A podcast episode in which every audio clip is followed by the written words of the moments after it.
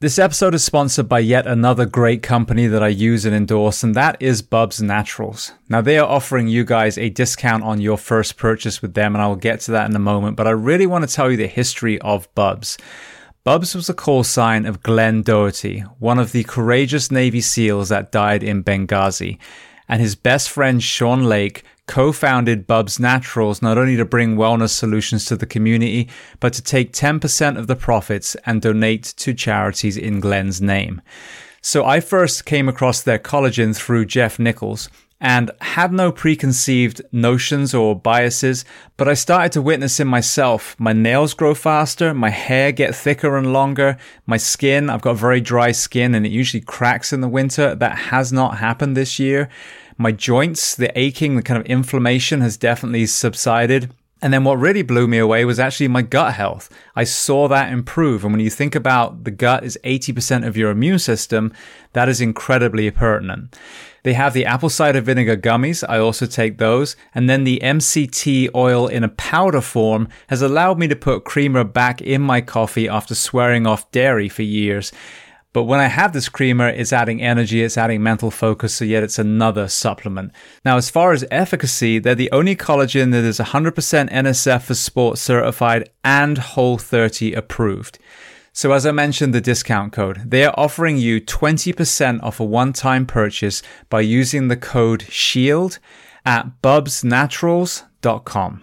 And if you want to hear the full story behind Bubs Naturals and the courage of Glenn Doherty, listen to my interview with Glenn's best friend and Bubs co-founder Sean Lake on episode 558 of the Behind the Shield podcast. This episode is sponsored by 511, a company that I've used for well over a decade and continue to use to this day. And 511 is offering you guys, the audience of the Behind the Shield podcast, a discount on every purchase you make with them. Before we get to that code, I want to highlight a couple of products that again, I personally use today. One of the most impressive products they just released is their Rush Backpack 2.0. Now, for many of you, whether you're going to the fire station, the police station, whether you're traveling with your family, whether you're taking training courses, we have to fly, we have to drive, we have to take trains. And I have to say, I own multiple backpacks, many of uh, 511's different ones, but as far as a day pack, this one was the most impressive. There are so many different compartments. The way it sits on your back is incredibly comfortable. If you are a concealed carry person, there's also a spot for a weapon. So they've thought of multiple, multiple things that a man or woman would have to do on a daily basis. That is in addition to all of the products that I talk about a lot their uniforms fit for men or fit for women in the first responder professions. The footwear that they offer, whether it's the Norris sneaker or the Atlas system that is designed for foot health and therefore knees and back and hips and shoulders and neck. As a civilian, I live in a lot of their clothes as well. Their jeans stretch. You can actually squat down in them. We live in Florida here, so I wear a lot of their shorts, which again, very, very lightweight material. You can get it wet and it will dry almost immediately. And then moving to the fitness and tactical space, I used to have just a regular weight vest. Recently, I switched to a 511 vest and actually bought ballistic plates as well. My thinking was simply if I'm going to have a vest, why not have one that protects me as well? And that TAC vest is trusted by law enforcement all around the country. So I mentioned they were going to offer you a discount code. So if you go to 511tactical.com and enter the code SHIELD15, S-H-I-E-L-D 1 5, you'll get 15% off not just that one purchase, but every time you visit their store. And if you want to learn more about 511, their mission, their products, then listen to episode 338 of the Behind the Shield podcast with the CEO and founder, Francisco Morales. This episode is brought to you by Thorne, the industry leader in nutritional solutions. Now, Thorne is actually trusted by eight US national teams and championship teams in the NFL, NBA, and Major League, as well as recently becoming the official sports performance nutrition partner of the UFC. So when it comes to supplements, the tactical athlete space and the athletic space need two things. We need efficacy, meaning the products do what they say they're going to do on the label. And then we need to trust the fact that we are not going to fail either athletic drug tests or work related drug tests. Now, Thorne has actually been around since the 1980s where they were used by physicians and hospitals for nutritional supplements for the patients. They were so successful that athletic teams and even special operations teams reached out to them and they started supplying them as well. Very recently, they actually opened their doors to the general public. Now, what sets Thorne apart is they manufacture their own products in a state of the art NSF certified facility in South Carolina. They use only the purest possible ingredients formulated with no stearates or arbitrary fillers in the cleanest manufacturing process. Most of you listening come from a profession where it can take its toll physically and mentally, and many of us are not able to bolster our nutrition purely with the food that we eat. And that's where supplementation comes in. So if you're ready to maximize your health and performance, visit thorne.com, T-H-O-R-N-E.com. Take a short product quiz to be paired up with the perfect health and fitness supplements. And for you, the audience, if you use the code BTS10, behind the shield 10, BTS10, you will get 10% off your first order. And if you want to learn even more about Thorne, go to episode 323 of Behind the Shield podcast, and you will hear my interview with Wes Barnett and Joel Totoro from Thorne. Welcome to the Behind the Shield podcast. As always, my name's James Geering, and this week it is my absolute honor to welcome on the show Dan Bornstein. Now, Dan is one of the foremost experts when it comes to both health and physical readiness, both in and out of the military. So we discuss a host of topics from the childhood injury that led him into the fire service, his educational journey into performance and health, working in the Citadel and with government on physical readiness and overall wellness of the nation, physical education, the financial implication of the obesity epidemic, and so much more. Now, before we get to this incredible and important conversation, as I say every week, please just take a moment, go to whichever app you listen to this on, subscribe to the show, leave feedback, and leave a rating. Every single five star rating truly does elevate this podcast, therefore making it easier for others to find. And this is a free library of almost 700 episodes now. So all I ask in return is that you help share these incredible men and women's stories so I can get them to every single person on planet Earth who needs to hear them. So with that being said, I introduce to you Dan Bornstein. Enjoy.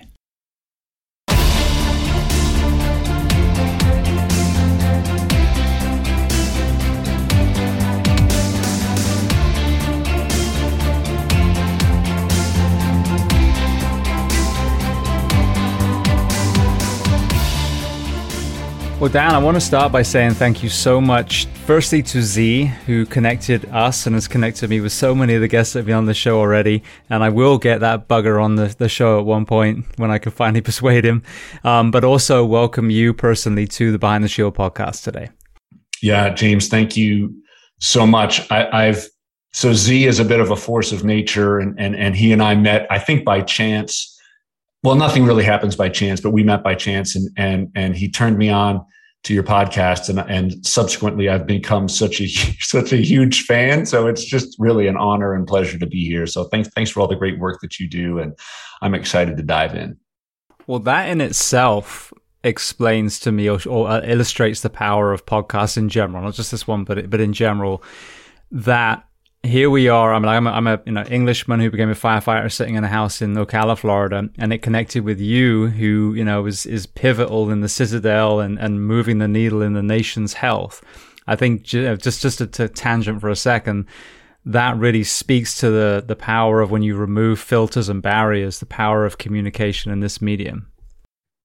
Totally, totally. And you know, it's so funny. I was at I was at a a a gathering of of friends and so, so so the parents of friends of my son my son is is in eighth grade and they've just started school again and we were talking about how many books our our our kids read over the summer. They were supposed to have read two and and all the parents including me we sort of said how many books did your kids read?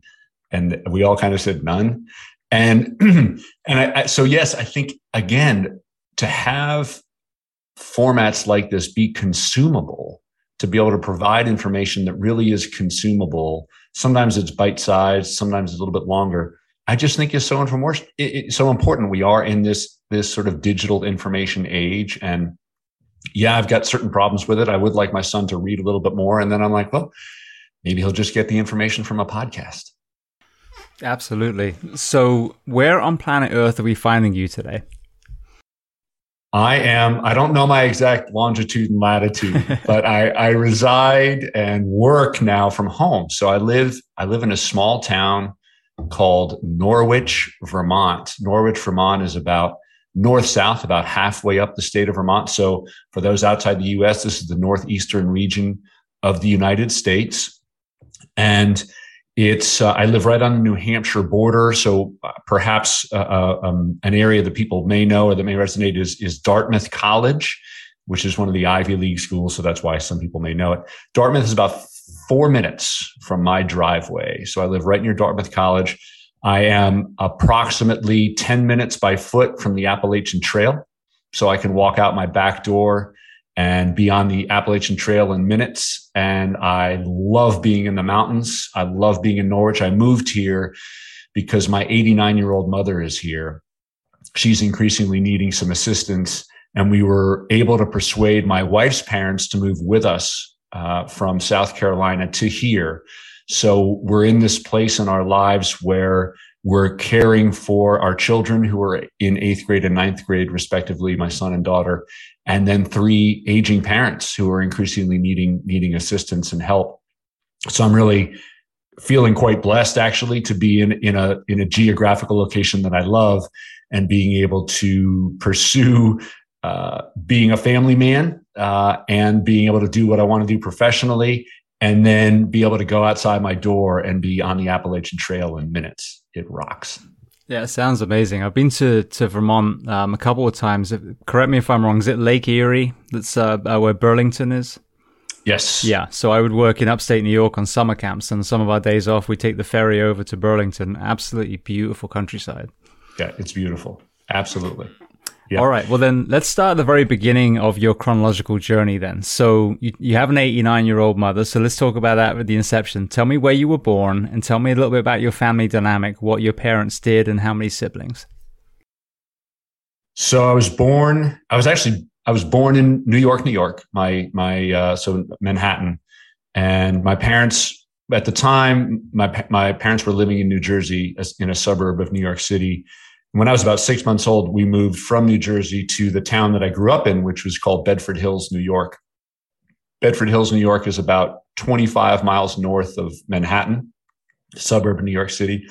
My father was a, my father is deceased. He died about um, 27, 28 years ago. But he was a neurologist who, at the age of eight, I don't know how he knew this, but at the age of eight, knew that he wanted to be a neurologist. So, um, so he went to medical school, uh, but he was less interested in in being a practicing neurologist and more interested in research. So he actually specialized in research in the area of multiple sclerosis, and really taught me, or I guess led through his example, the importance of science. So he sort of ran these gold standard, double blind, randomized, placebo controlled trials uh, testing uh, pharmacological interventions for treating MS. And one particular uh, uh, drug that he helped to test uh, has subsequently become the number one treatment for multiple sclerosis. So, what's really, really cool is that 26 plus years after his death, the work that he's done is still having this profound impact on the daily lives of individuals who are stricken with multiple sclerosis, which is a lot to live up to. I don't, I don't know if I'm going to be able to live up to that, but I'll try. And my mother is a, a, social worker. She's a clinically trained social worker, and she worked primarily in pediatric oncology. So, a pretty tough space to be in, but really use that as a way to help families uh, in in their real times of crisis. So, I grew I grew up in this household where being of service was really quite important, and then doing work that you were passionate about was also quite important. I'm the youngest of five, and um, I'm, I'm, often referred to as the golden child. I, I, don't know why, but but certainly my my older siblings did not only like blaze the trail, but they paved it for me. So by the time eight came around, my parents had pretty much seen it and done it all, and they just kind of left me alone. So in many ways, I I, I was left um, to my own devices, but it, it, worked out pretty well. I think I. Um, but my and my siblings are all in various types of service. Um, so one is a college professor, one is a doctor, one is a a choral conductor uh, and works in in like faith based communities, and the other one is a is a social worker and meditation teacher. So it's a sort of broad range of people, but we're all very much passionate about trying to do work that's that's making a positive impact on the lives of others. So I that that's where I grew up. I I went to I was product of public schools uh, up until my junior year of high school when it became pretty clear to me actually that public school maybe wasn't preparing me enough. So maybe there's some other people out there that can relate to this. I was like that middle of the road student. I was like a C student in high school. So like nobody cared about me, right? I wasn't I wasn't a good enough student that people were like, "Oh man, this kid is really awesome. We got to really support him." And I wasn't failing, so like, "Wow, we really need to provide this kid with some support." So I actually went to my parents when I was a junior in high school and they were really committed to public schools and all my siblings had gone through public schools and some of them did great and went on to very prestigious colleges and a couple others you know went on to decent colleges but not necessarily prestigious ones. And i went to my parents as a junior in high school and i said this school is not preparing me for college and i need to go to boarding school. And uh, they were shocked uh, a by I think maybe the cost associated with that. I was fortunate that, you know, again, my father is a physician, uh, but not a clinical physician, didn't make a ton of money. We lived off of grants that he got from NIH, National Institutes of Health, and other things. So we didn't have a ton of money. Uh, but I was fortunate that they they did have enough money and they did believe that what I was saying was true. It took me a while to really convince them. And, and ultimately, what they asked me to do was first go to a summer boarding school that was as close I think, to a military experience as possible. We didn't wear uniforms. It was highly, highly regimented. And it was actually up near where I live now, is in Wolfeboro, New Hampshire. It's called the Wolfeboro Camp School. Lived in a platform tent and spent the entire summer going through a pretty rigorous academic process. And that was like the test. My parents wanted the test to see if I was really ready and uh, I was I don't know I think I got the award for like camper of the year or something and and and the the the headmaster of that camp said this camp is good but chances are if Dan goes back to that same environment that he came from he's going to revert back to his old behavior. So he probably would do well to go to a boarding school. So I ended up at, at a small really really small school in in central Maine called Gould Academy. And I repeated my junior year of high school and more out of uh, the need to just mature as a human being than you know to have the number of credits necessary to graduate. And it really did set the stage for my understanding of how to take responsibility for myself you know academically and personally and set me on just a really nice trajectory towards whatever came came later. Um, graduated from Gould and went to a small school in upstate New York. You were talking about upstate New York. I went to Hobart College, which is in the Finger Lakes region of, of upstate New York. And I had a phenomenal experience there. Uh, and we'll maybe we'll talk later about how I ended up getting into the fire service as a volunteer. But I had the opportunity to um, serve in the Geneva Fire Department in Geneva, New York, while I was also a student, which was awesome because the you know it was a typical sort of college in a small town where there there was you know a fair amount of money for the students who were going to this college and not necessarily a whole lot of money in the town in which the college existed. And there was a lot of tension. And i was the first ever student to also then become a firefighter who wasn't already from that town. And they did not trust me in the beginning uh, for two reasons. One, one I think because again I was this like Hobart kid who was who was trying to become a fireman, or actually I, I was already a firefighter uh, from, from Bedford Hills, so I I had gotten my training already, but but they didn't really trust me because I was a, a student, sort of other side of the tracks kind of kid, and also I was this like New York New York Jew. I was this Jewish kid from New York City, and the the company that I was in, which is called the Nestor Hose Company, was was almost completely Irish guys, and they did they just didn't know what to make of this Jewish kid from from effectively New York City. So it took me a while to get their buy-in, but I, I stayed humble. I stayed quiet. I watched for a while. I followed orders, and ultimately, um, it ended up being one of the greatest experiences of my life because I could I could sort of walk away from campus and be a firefighter, and then I could walk back to campus and be a college student, and it was awesome, just awesome. Amazing. Well, firstly, as a hell of a story, and I can imagine once they had trusted you, because I mean, we've all got that thing that that you know the label that maybe makes us different, but ultimately it is trust. You know, when a new guy walks in, I always said this. Even my last department, I had almost ten years as you know in other departments when I walked through the door as a probie. Um, but I had the humility to be like, all right, they don't know if I'm good or bad, regardless of what I did before. So you know, this is what this first part is about. Um, I want to unpack what your parents did just for a second. With well, firstly, with your dad knowing he wanted to be a neurologist eight years old, I'm assuming he read more than two books over the summer.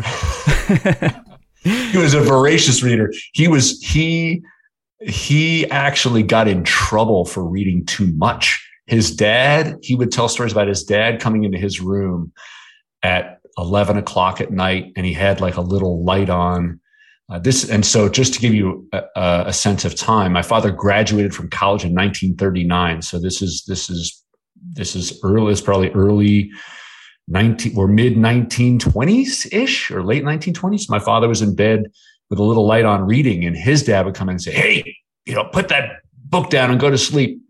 So he was a voracious reader, and I was not. I mean, I was just not a reader and my it's challenging now raising a son who's 13 and like really wanting him to be a reader uh, and and I've you know I've sort of grown into a, a, love for reading as an adult, but I certainly didn't have it as a kid. My dad did; he read everything and anything he could get his hands on. Now, how old were your parents when they had you? Yeah, um, I'm no great mathematician, but it- no, no, no, you're you're you're you got it. So, uh, my father was 55 when I was born. My mother was 40, so they were 15 years apart. And and again, just to put that into context, when my father was a freshman in college, my mother was in kindergarten. So, um, but they ended up meeting. You know, when my father was was so my mother was like 22 and a, a young social worker working at Mount Sinai Hospital in New York City. My father was a, was a, you know a research scientist, neurologist, also at Mount Sinai, and they they got um, they got hooked up, and uh, actually it was on their so their second date. They had gone on one date. They met at, at a party where one of my father's colleagues said, you, you know, you need to meet this woman, Selma Peretz. My father's name was Murray Bornstein. But uh, they said, Murray, you need to meet this young woman, Selma. And so they were introduced to each other at a, you know, just like a friendly party, maybe, maybe six or eight couples there. My mother was living in Brooklyn with her parents and her grandmother in this tiny apartment. And three weeks after their first date, my father showed up at the door of my mother's apartment. My father, my grandfather was a shoe salesman. So he was a traveling salesman. And my father knocked at the door and my you know my grandmother answered the door and said who are you? And he said my name is murray bornstein. Is is selma here? And she said yes but she's not feeling well. She's on she's on the couch. And he said well i have this question i'd like to i'd like to ask her. Um, is she available? And and and my, my grandmother again said well she's not feeling well. My father said well that's okay. I'll, I'll wait. And so they invited him in and he slept on that couch overnight uh, and then my mother came out the next morning and he asked if he could marry her. And she said, Well, I barely know you, you know, and I don't know, my father's not even here. And so the the story is that ultimately, obviously, she she said yes, and they were married about 11 months later, and they were married for 49 years. Uh, so just shy of their 50th wedding anniversary when my father passed away. But yeah, there was 15 years between them, and and and I would go to the supermarket the grocery store as a young boy, and uh, frequently they would ask if you know if my dad, if I was his grandson, or me if this was my grandfather. And I had there was a bit of like a that was a weird thing for me. Uh, just feeling, you know, my dad was a lot older, so he didn't, he wasn't super playful. He wasn't the the dad who went out and played played ball with me. He was a wonderful father in, in a myriad of ways, but uh, but he wasn't a super active guy actually, and I think that led to ultimately actually his premature death. I, what I would call premature death at 77, died of a massive cardiac event, and uh, I think had he lived a more physically active and healthier lifestyle, he'd have probably lived a lot longer. But uh, sadly, he died when I was 22, and uh, I don't get to ask him those questions. I wish I could ask him now about how to be a better better dad and and, and husband, but um, but he he provided a pretty nice example for me. Well, I mean, it's a it's a you know an incredible journey, and and well, as you said, being the youngest of the kids, it obviously illustrates why you were. You know, there was a larger gap between your age and theirs. The reason I asked, when I worked in these summer camps, it was predominantly Jewish, um, wealthy Jewish families. And one resounding truth was that a lot of these very young children had old ass parents. So I wasn't sure. I was going to ask you if that was a, a, a New York thing, a, a, Jewish thing, maybe more of a, a um, you know a career driven Jewish thing. Is there is there a culture of having children older in the community? Gosh, that's a good question. And I should probably know the answer to this. And, and it's funny because um, when I, I, sort of tell people that I'm Jew ish. So where, where I, where, the reason I say that is, is that um, we weren't brought up in a particularly religious household. Uh, the, the, the synagogue where, where we lived was much more of like a social status thing. And my dad want my dad wanted nothing to do with that. So we didn't really study the religion. We weren't bar mitzvah or bat mitzvah as as kids. Um, however, there is a social culture to to Judaism that that that, that is strong. So I was brought up with that, and and there is an emphasis on education for sure and achievement, and um, and and you know I think in Orthodox Jewish families there there is I think similar to Catholic families you know there's there's this idea of having a lot of kids. Some of that may be as the result of the holocaust and the need to preserve the faith. Uh, but I, am no expert in judaism and jewish culture by any stretch. So just the fact that that's something you observed is even a little new to me. But uh, but yeah I, I had an old dad and i and it was a function of the fact that he clearly put work first. And even said that to my mother. He said, I am married to my job before I'm married to anything else. And uh, and I, you know, that's the way I've lived the first half of my life. It's how I'm actually choosing not to live the second half of my life. So this move that I made about a year ago up to Vermont from the South and from the Citadel was a very conscious choice to actually put family first. And it's challenging. It really challenges a lot of the norms that I was brought up with, but working on it.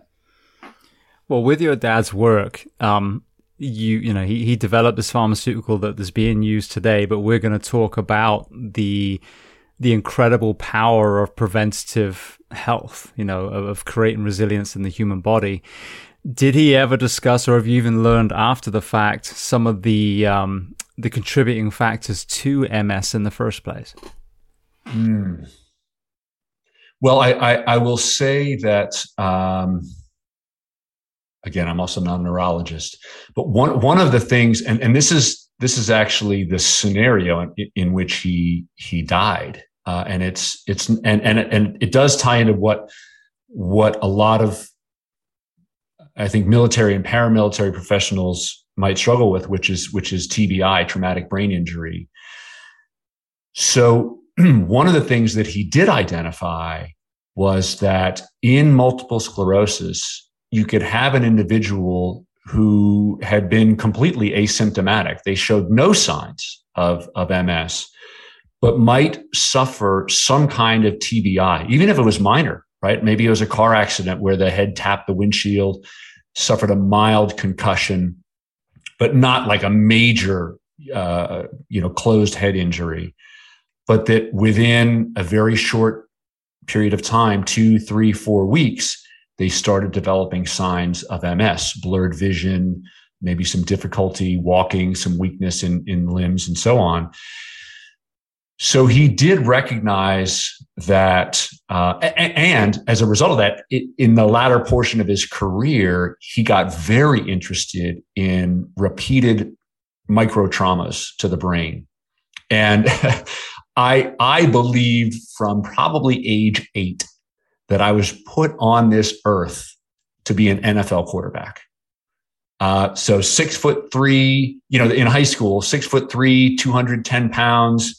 Um, I just, I, I, you know, well, I just grew up watching and loving football, and I just thought I, this is what I was meant to do. And my father was adamant that I not play football, and I was, I did not like that. I mean, I really, really, really wanted to play, and he said, "No way." He did allow me to play lacrosse, so that was that was a good thing. But um, but he did recognize that these sort of repeated micro traumas, uh, or, or, any kind of micro trauma, could exacerbate or initiate uh, the signs and symptoms of MS. But I don't know that he ever got to a place where he could see that there were ways to perhaps prevent the illness from happening.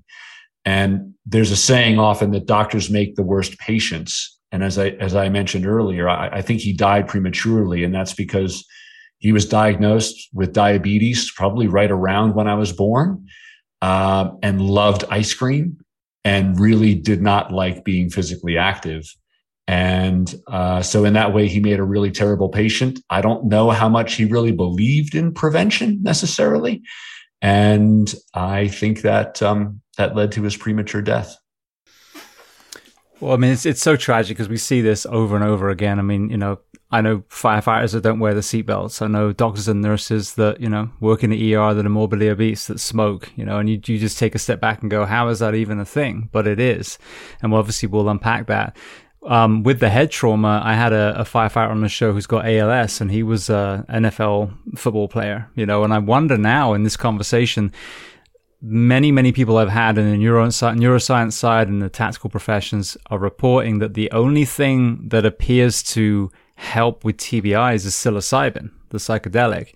I wonder if there's an application for that with MS and ALS as well. You know what's so funny is the the psychedelic thing keeps coming up for me. Like just in the last couple of weeks, part of it was listening to one of your podcasts, but um, so there was my, my wife and I just watched this uh, this mini series called Nine Perfect Strangers. Have you seen that? It stars Nicole Kidman. No, I haven't. So uh, you know, it, I think it's a Hulu mini series, and the premise, uh, uh, at least on the surface, is that Nicole Kidman runs this um, this sort of wellness retreat center and she handpicks these sort of nine people who she thinks collectively are going to really be able to sort of help each other. But the subtext, which becomes actually the, the, the main text towards the end of the miniseries, I, I guess, uh, you know, spoiler alert here, but that psychedelics end up becoming part of the key ingredient to these people achieving wellness. And early in my career in the fitness industry, um, I had the opportunity to work with a fellow named Andrew Weil, Dr. Andrew Weil.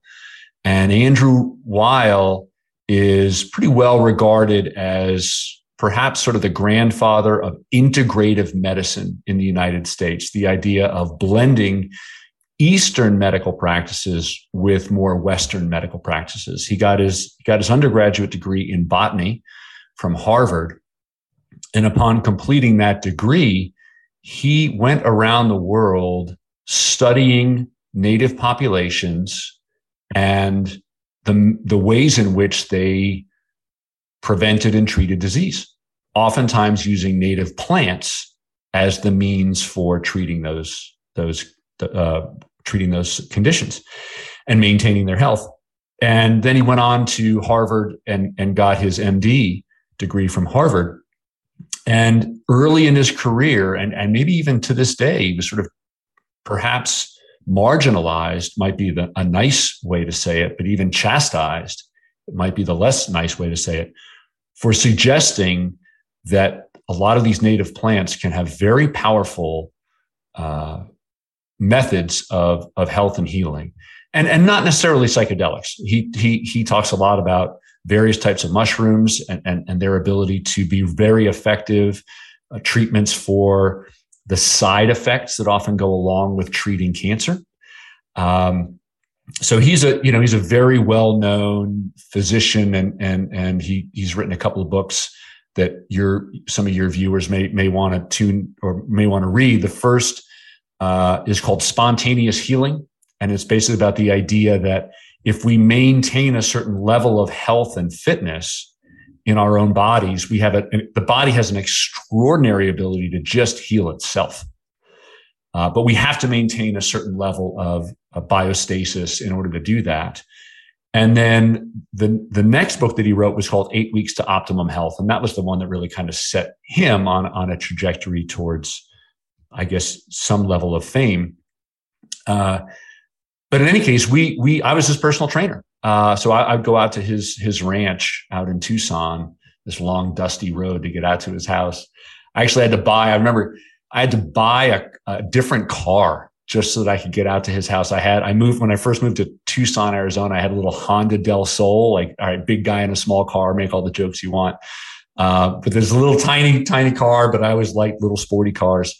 And he lived on this horrific dirt road. And I, I so I had to trade that in for an old beat up Nissan Pathfinder with like 185,000 miles just so that I could get to his house. But, um, but he, it was interesting because when we first started working out, together, he was just really big on walking and yoga as and that was what part of what he he preached to to his followers i guess and, I, and he wasn't a religious leader by any means but he had a pretty good following and and i introduced to him the importance of resistance training which which he understood and, and he led a very active lifestyle he's, he's still very active and still looks and looks great although i think he did also get some flack for being, or at least looking overweight.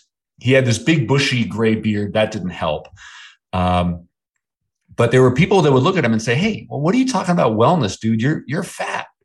Um, when in reality, did he carry some extra weight? Yes. Was he a very thick, muscular guy? Yes. He actually loved grappling. He was really into, into grappling. And that was one of the ways in which uh, he stayed fit. But but he was perhaps one of the first examples that I saw of somebody who yeah, might be carrying a few extra pounds, but because he was so committed to being fit in what he put in his body and and and how he maintained physical activity, that he's super healthy. I mean, super healthy guy. Um, but but he also was realized the importance of resistance training as, as he was aging as as adding that into his program and I, I, really pushed him on that and i sort of poo-pooed frankly that walking in yoga could be enough and then you know later on in my development both personally and professionally i went hmm, you know yoga's pretty awesome and walking's pretty awesome and i guess bottom line being there are lots of different ways and we can we can we can dive into this a little bit later there are lots of ways to to care for your body uh, so that was a really long way around uh, plants and their healing properties. Uh, but he was the first one to really introduce me to that idea. And I, I, I do think we are on the precipice of really, well, of really being able to, to accept some of these forms of, of healing and these treatments in ways that perhaps otherwise or previously we've, we've really vilified as just dangerous and illegal when perhaps there really is space for them in in in healing our minds and our bodies. Absolutely, yeah. I can I can envision exactly who you're talking about as well. That's someone I should probably try and get on the show one day too. Now, with uh, the you said about the plant medicine and cancer, just staying on your parents before we actually get into your actual journey through life. Um, you talked about your mum being a social worker with pediatric cancer patients. So, what were some of the takeaways that she had through her lens of the mental health and, and in a relationship challenges of having a child with a terminal disease like that? Probably a couple things. I, I think one would be, and I'm speaking for her now, but I, I partial, I would say one concrete one is realizing the importance of taking care of the whole family. So when you have one individual member of the family that's really struggling and suffering and sick, that the family also needs to be very much considered because they're the support system largely for that patient.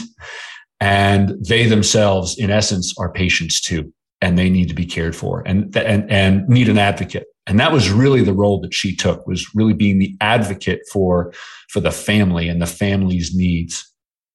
Uh, but I also think she came to understand how rapidly you can mature in your thinking spiritually when you're faced with death at a very young age. So, and I had the opportunity to meet some of these kids, and I even did. I, I worked as a uh, volunteered as a camp counselor for an organization called Dream Street, which is an organization that uh, that sets up a camp for not necessarily terminally ill children, but very sick children, so that their families can have a break for at least a week each summer.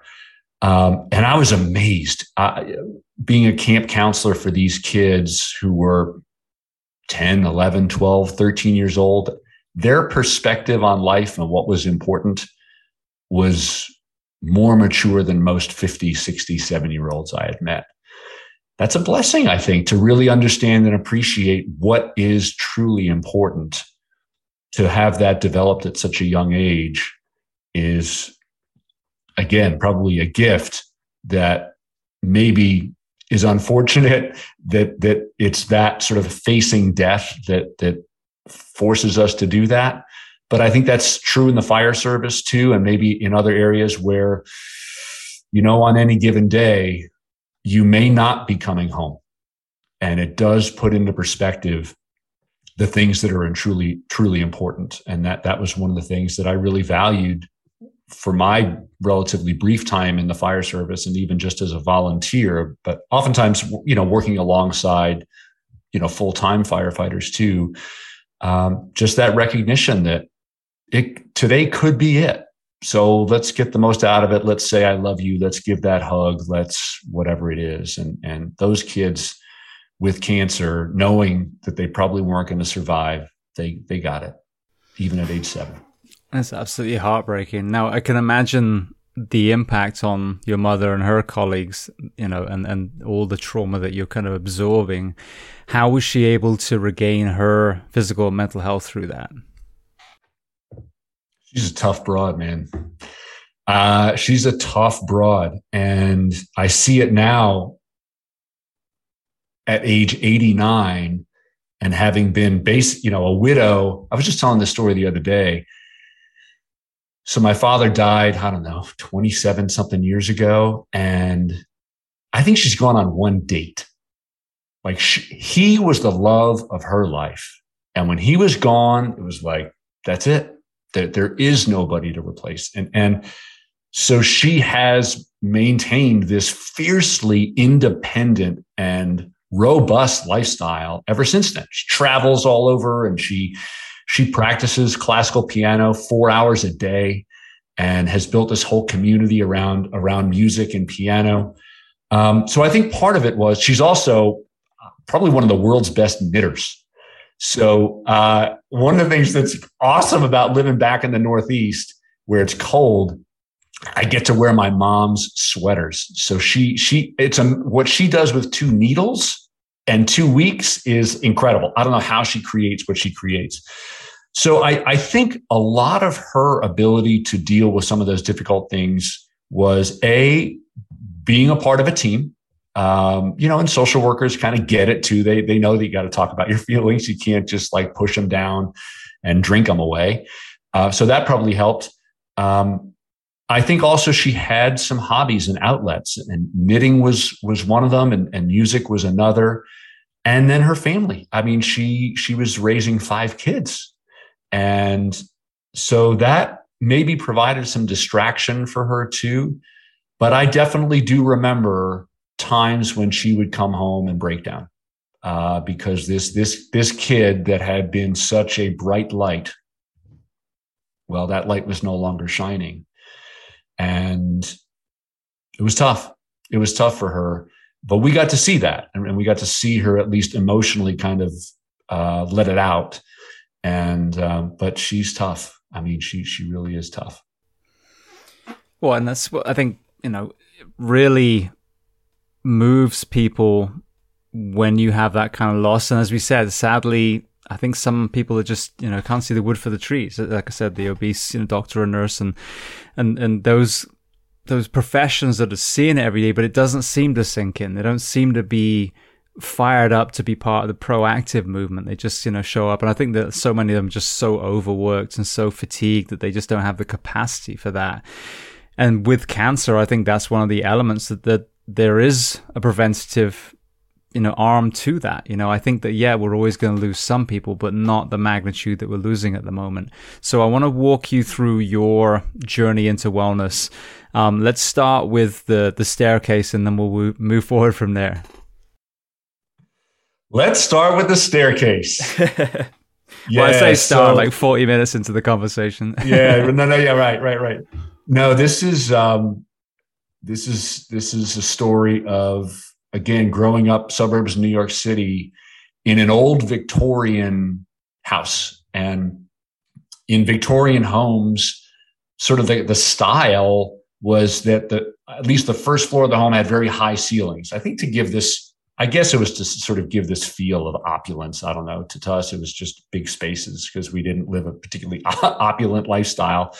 Um, but what that meant was that the number of stairs that it required to get you from the first floor to the second floor was significant. I think there were 22 or 23 stairs, something like that was. And you as a firefighter, you know this, right? Typically it's whatever, 15, 16, 17 steps. Um, so this is 22 steps. They were like 15 foot ceilings, 16 foot ceilings. And it was Valentine's Day of 1983. I was 11 years old. Again, the term latchkey kid. So my, my dad's in the lab and my mother's at, at, at the hospital uh, at doing her social work thing. And me, my two oldest siblings already graduated high school out of the house. So my middle brother was sort of the caretaker after we got home from school. He was like 15 at the time, 16, I guess. And so it's just me and my next older sibling. We're 16 months apart, and my brother, uh, David.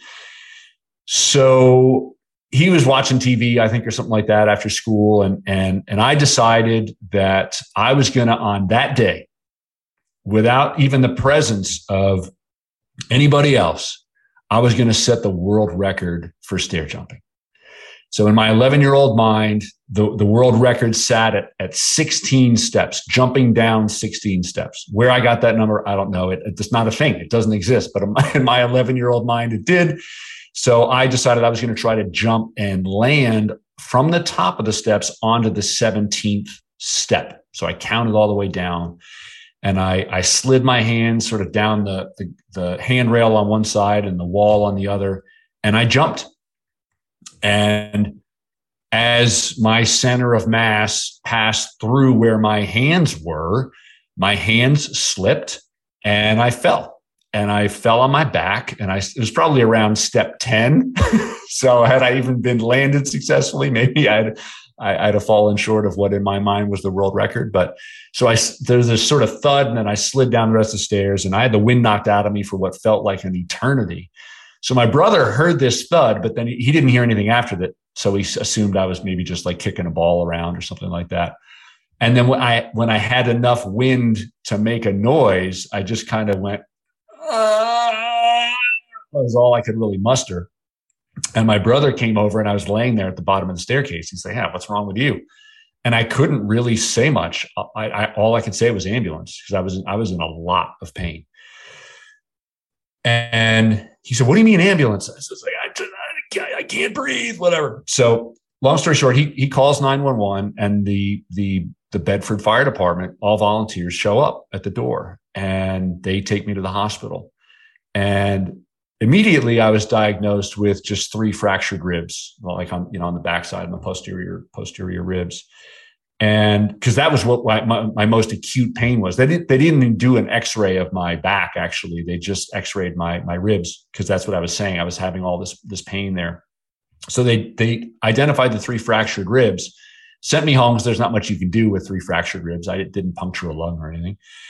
And about four or five months later. So if you fractured your ribs, you know it's painful. It takes a while to heal. You don't hiccup, you don't sneeze, you don't laugh for for quite a while.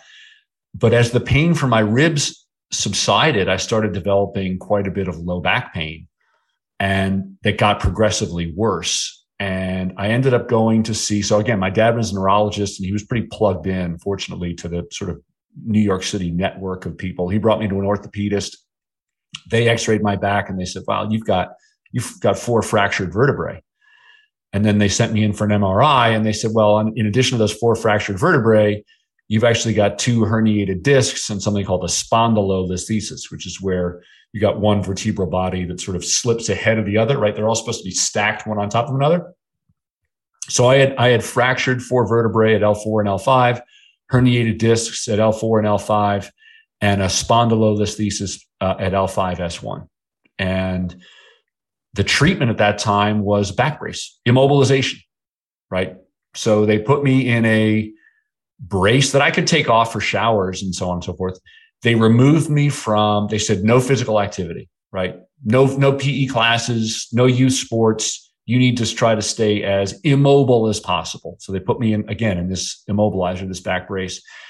And I was a, you know, I was a pretty active, rambunctious kid. I, I think had ADD been a real diagnosis back then, I, I'd have probably had it. And we know that, you know, physical activity is one of the best treatments for ADD. So I didn't have that anymore. And I felt uh, like a bit of an outcast, actually. It was, it was really hard for me to not be able to relate to my buddies and, and play with them in that same way. And my pain only got worse. Um, over, I wore that, that brace for about a year and I started getting neuropathy. So I started getting pain down my leg and, and weakness in my left foot and had you know was going back to the same doctors and they were kind of saying the same things which was basically no this needs to be immobilized or you know you have you have a few options if this doesn't work. One is uh, further immobilization. So they wanted to one option was to put me in a hospital for six weeks under constant traction just to try to create space in those vertebrae. So they, they were going to have me be even less active just laying in bed for six weeks. I was like no way. I can't i can't do that um, then they said, you know, we could do surgery, which would be like a fusion. You know, we're gonna we're gonna fuse all these vertebrae together, and and I think my dad kind of recognized that that might not be a great option. And then they said you could try physical therapy. It's probably not going to work. But inevitably, I did try physical therapy, and it did work. And that was that was an aha moment for me. Um, I, I knew that from that point forward, I had a basically a chronic condition that I was going to have to try to manage for the rest of my life. And gradually, you know, as I got stronger, uh, so I, I had this permanently affected structure. I had fractured vertebrae, herniated discs, and so on. But what I learned through that process was that by strengthening the musculature around the affected structure, I could effectively stabilize that area and manage the injury.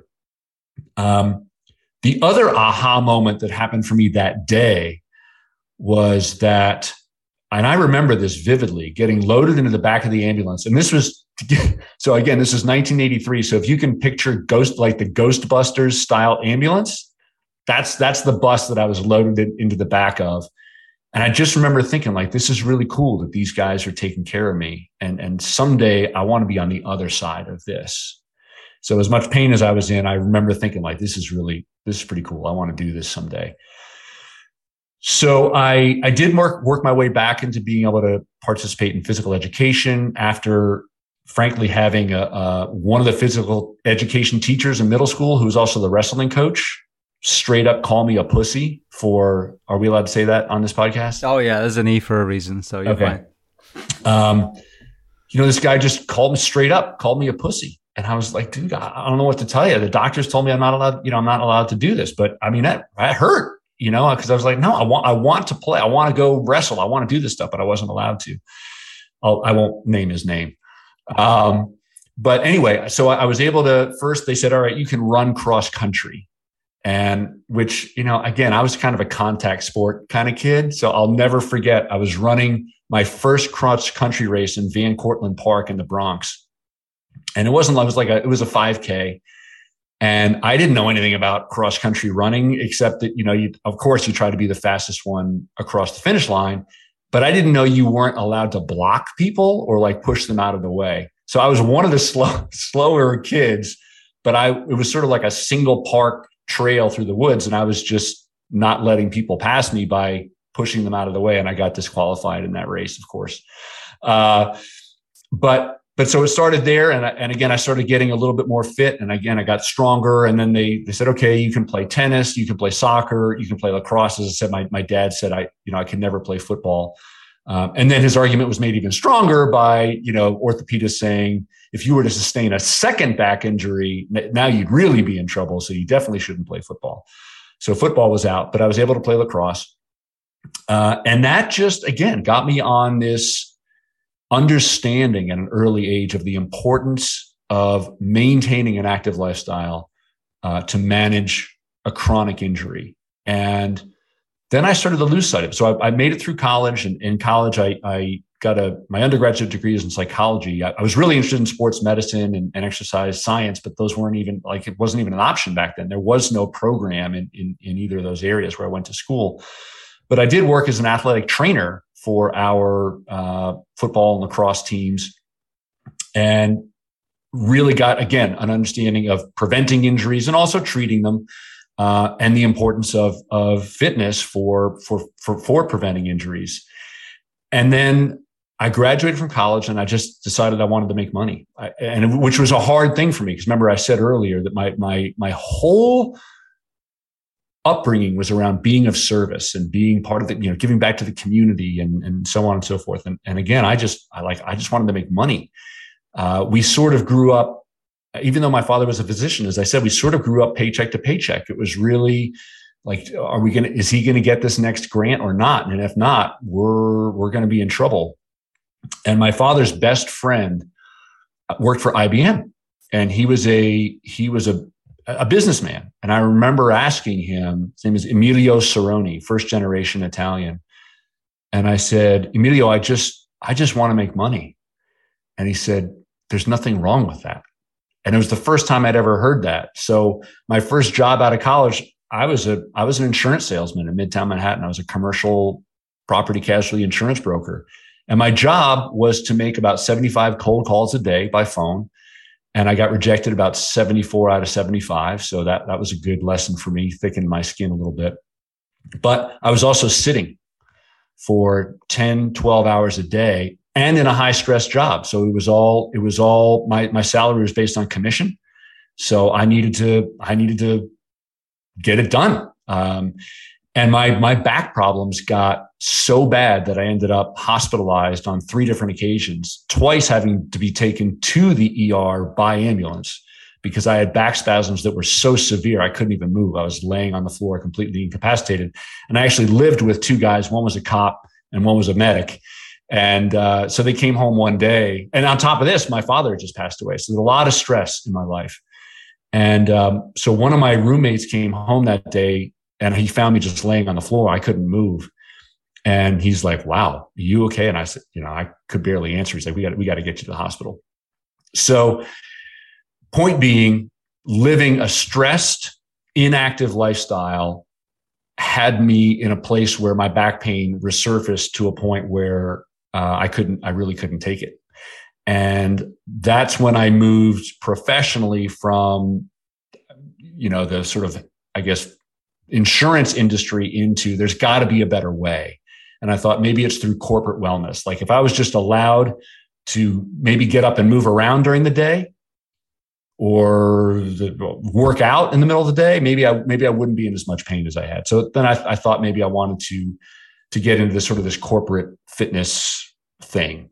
Um, so I so anyway, that's that's how that that that evolution from it all started from the top of the staircase at age 11 on Valentine's Day, and ended up again setting me on this trajectory that I guess we could talk about a little bit more later. But that that was that was where it all started. Was top of the stairs. Yeah, well, let's get to that now. So I know you you got into the the fitness training side. Walk me through that, and and when you enter the tactical space with the military, and then we'll start kind of exploring some of these topics. Yeah. So as I mentioned, you know, I was so on my 18th birthday, I went down to the Bedford Fire Department and signed up to be a volunteer firefighter and went went through the uh, academy training and became an EMT. took that then, as I mentioned earlier, into college. So I was a volunteer firefighter through college. And then even after college, uh, in the suburbs of New York City, uh, was a, a, volunteer firefighter again. Um, and I love that. I just love that experience. And so again, got that idea of being of service. But I, I, after I left the insurance business, I moved home. So again, my father recently passed away, and I moved to the town that I live in now, Norwich, Vermont. And I got a job working at the front desk of the local, like, you know, YMCA, basically. And I acquired my first certification in group fitness. So I started teaching like spinning and aerobics, if you can imagine that.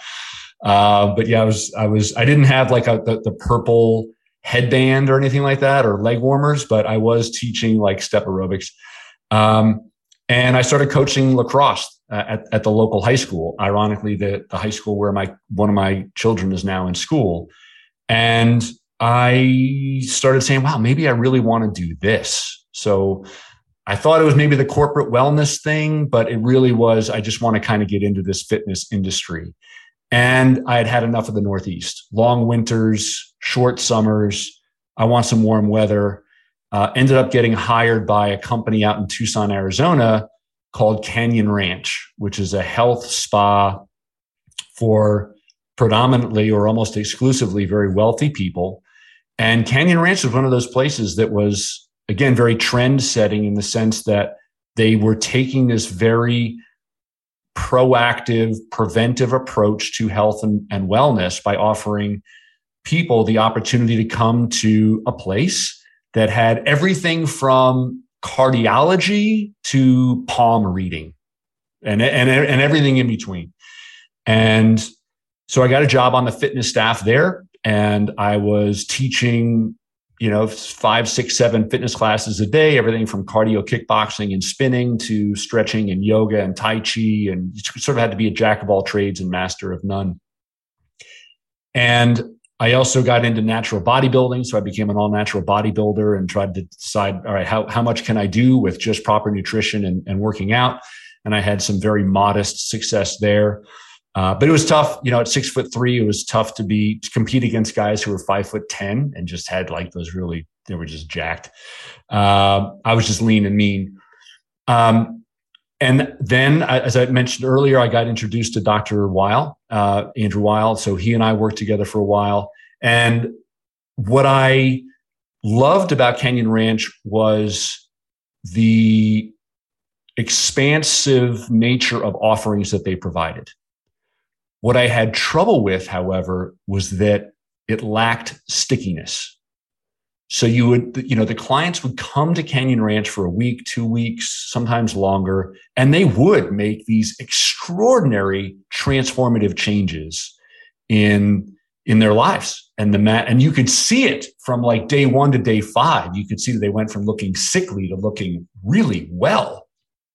However Canyon Ranch was a bit of a vacuum back then. And I, I, in the sense that you're leaving all the stresses of normal life behind. And so, yeah, when you're in this vortex or vacuum, it's pretty easy to, and you've got somebody cooking delicious, healthy meals for you, three meals a day. And all you have time to do is get, you know, massages and exercise and go for a beautiful hike in the desert and so on and so forth. So I, I, you know, I, I but I would stay in touch with my clients. So I would, I would, you know, be their personal trainer or fitness instructor. And then I would always call them a week, two weeks, or email them three weeks, a month or so after they left. And almost inevitably, they would sort of fall off the wagon. And I thought to myself, maybe, maybe I can do something a little bit differently. So it was then that I, I started my own company uh, called the Proactive Performance Institute in Tucson, where I sort of took that concept that Canyon Ranch had, but boiled down a little bit into what we now see in special operation forces and things like that. What you know, a high performance team. So I had we had a group of, of physical therapists, athletic trainers, strength coaches, dietitians, behavioral therapists, and nutritionists, all working together to help our clients maintain not only take up but also maintain a healthy lifestyle And it was also there that I first got exposed to a tactical athletes. So Border Patrol has a very strong presence. So now we're in the you know southwestern region of the U.S. As we know, there's a pretty porous border there, a lot of drugs coming across. And I had an opportunity to work with the Border Patrol's special operations unit called BORTAC. Um, and that was my first taste too, after having been a firefighter, of sort of protecting and serving those who serve and protect. So we got to work with with BORTAC and help them to improve their fitness as they would go out on missions that would last 24, 48, sometimes even longer hours where they're just kind of sitting in the desert and then they'd have to immediately get up and run and do those tactical type things. Uh, but also work with some elite sport athletes, uh, some football players, basketball players, baseball players, and some others. And so I did that for 10 years. I loved that. And I could, I could, um, I could anecdotally tell you that that which we were doing was working. And I could show you on a balance sheet that the company was making money. But I didn't know how to empirically show, scientifically show. And this is maybe where my, my father's influence on me showed up because that's what he had to do, right? As he was running clinical trials on maybe a, a potential pharmacological treatment for MS, right? This, the, the bar he had to meet was very, very high for a treatment before it could be made available to the public. Well, not so much so in, in the fitness industry. It's like, oh, yeah, I think it works. Um, you know, and we still suffer from that to some extent. But to make a long story short, um, I I had married my college sweetheart. We were we were both from the East Coast. We were ready to start a family, and she didn't really like the Southwest. So we sold the company, and I two of my employees, both of whom had PhDs, said, "Dan, you need to go get a PhD." And I was like, uh, I, I, I, am not that intelligent. Uh, I, that is not me. And they said, well, just consider it because it's really not, A, you don't have to be that smart to get a PhD. You just kind of have to be persistent. And, and, and I, I started thinking about it more and I started thinking about, well, I really would like to be able to design a research study that could show empirically, scientifically, that that which we were doing at my company was really making a difference, but I didn't know how to do that. So that's what ultimately convinced me to go back to school. So we moved from Tucson. Uh, we had a baby, baby, baby girl at the time. She was four months old. We moved to Columbia, South Carolina, where I entered the doctoral program in exercise science at University of South Carolina, uh, which was within a school of public health, which is a little bit unique. Most exercise science programs don't necessarily exist within the school of public health. And it was there that I pursued a particular track, which was called Health Aspects of Physical Activity. And what that track was about and what the education was about was, was less about individual level performance, which is what I had been doing for the last 10 years, really trying to help people get a little bit more performance out of their out of their lives and, and do things a little bit better to or a lot better to how do we get an entire population of people to be just a little bit more physically active to prevent some of those chronic conditions that we see are crushing our economy and so many other things. My, my father being an example, right? As I mentioned, I think he died prematurely from uh, a poor lifestyle. So it was during that time that I started really understanding the difference between physical activity and exercise which is something I, I, I think we could dive into a little bit. And also, uh, what I think the most critical thing I understood through that process, and I had a glimpse of it when I was at Canyon Ranch, was that we are creatures of our environment. And if the environment is not really supporting us in living healthfully, let's just use health as this example, it can be very difficult, right? The culture of a firehouse, for example, um, that can differ quite quite and even from one you know maybe group or squad to the next right? The culture can be different. And in the military we see this too in the united states. There are different cultures within the different branches of the military.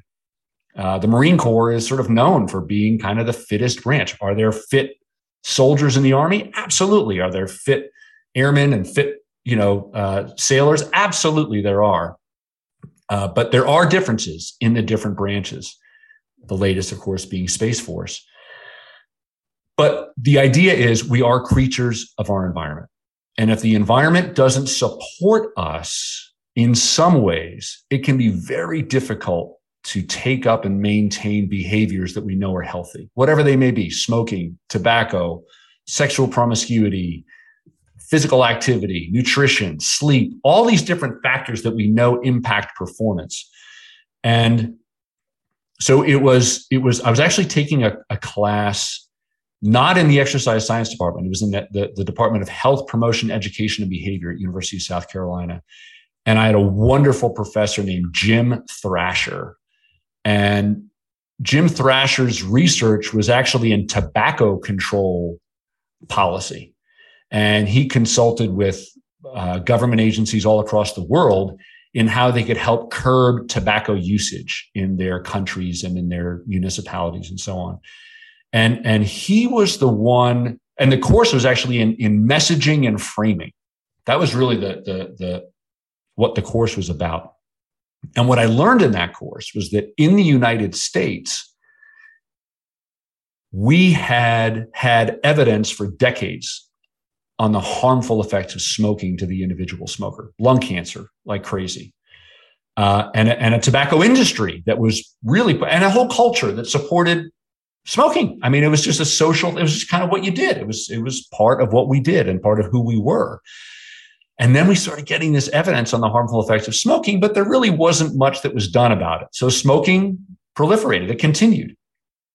And then there was evidence that came out on the harmful effects of secondhand smoke. In other words, the idea that one person's behavior in this case, health behavior, could adversely affect another person's health.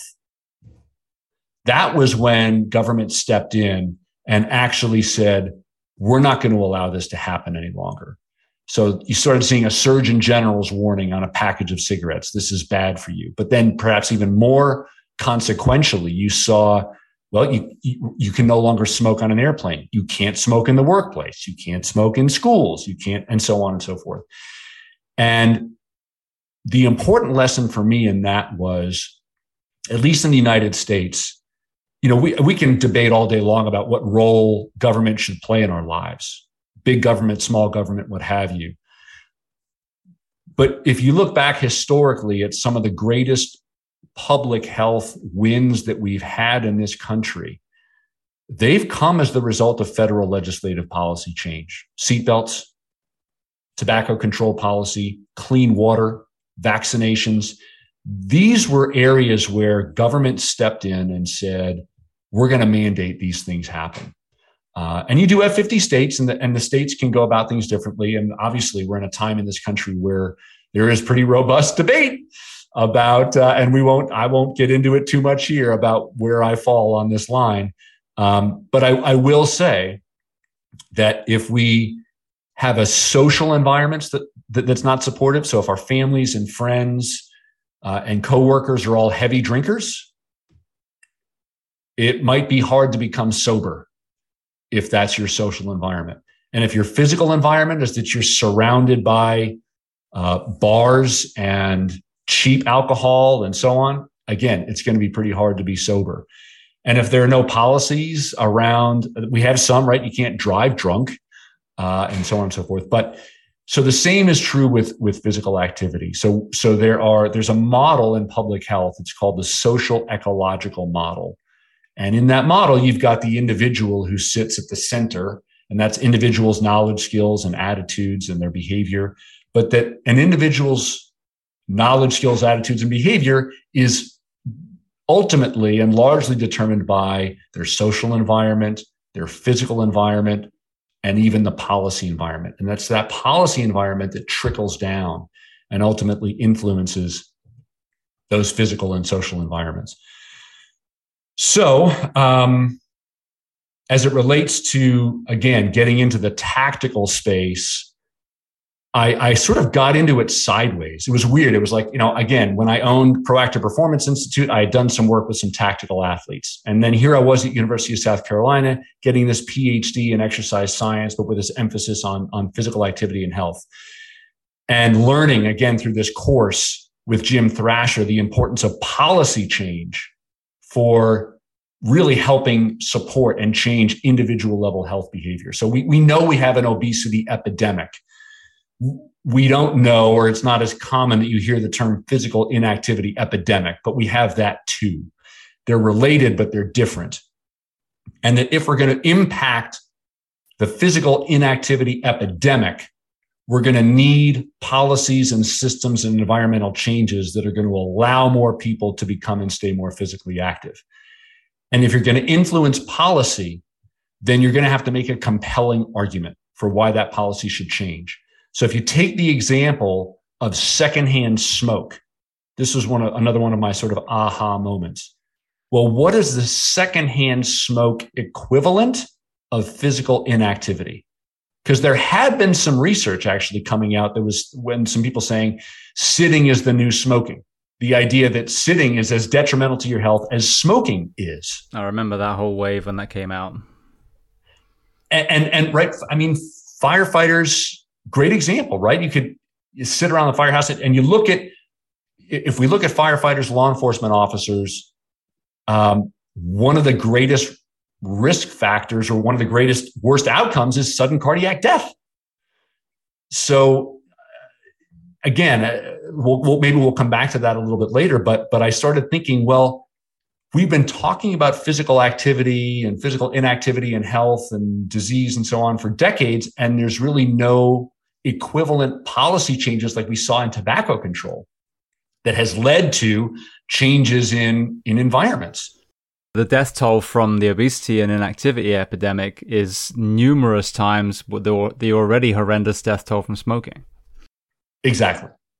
And, and you started seeing, you know, on, on the obesity side and, the, and, and on the nutrition side, which I'm a physical activity guy. So I, so please take this as, as a slightly biased opinion, but it's also true that there, there's more attention and resources that's been paid to obesity and nutrition than there has physical activity. But you started to see municipalities that were considering and even did put a tax on sugary sweetened beverages.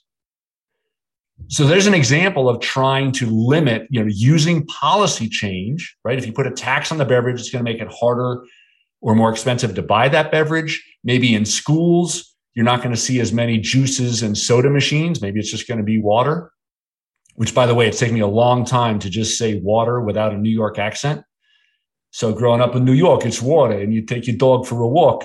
But anyway, over the course of, you know, 15, 20 years, I've lost that accent. So now I can say water. Um, but it was again at University of South Carolina. I, I, I thought to myself, what is the secondhand smoke of physical inactivity? And I've been reading this research on the pretty dramatic uptick in musculoskeletal injuries, MSKIs, that were taking place in basic training in the Army and, and in other branches as well. But the, the really, a lot of the really good research was coming out of the US Army's uh, Public Health Center. That was my aha moment. That was when I said, we need to reframe physical inactivity as more than just a public health issue or even an individual health issue. It really, and it is truly a national security issue. And I would argue even further, it's not just a national security issue, it's a state and local security and safety issue. When we think about who is answering the bell, when you dial 911, who's showing up and what condition are they in to handle the burning building, maybe the individual on a foot pursuit or whatever it is. And the more fit they are, the better they the better able they are to handle that situation. So if we don't start taking physical activity very seriously as not only a national security threat in terms of our ability to go head to head with some of our greatest near peer adversaries, namely China, um, we are exposed in terms of our position to maintain dominance as the number one global superpower. Then as you think about it at the at the state and local level, and I did some work with the with the South Carolina National Guard, and had conversations with the state legislature. Um, some of your listeners may be familiar with the fact that the Army, U.S. Army, has is instituting a new PT test, the Army Combat Fitness Test. And there's a lot of that's been politicized quite a bit as well. But part of the challenge for the National Guard was that if that were to become the test of record, right? If you and, and you might see this in police and fire departments, if we start really testing the physical capabilities of our officers and our firefighters, and they don't meet that standard, what are we going to do? Are we going to have any left?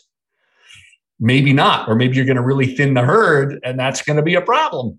Um, but it's this again, it's this sort of um, cart and horse scenario. And I think part of the rationale behind the Army Combat Fitness Test was if we set a higher physical standard, then we're going to be forced to train the force to meet that standard, which is a really good thing. That overall, you can't argue with the fact that that's a really good thing.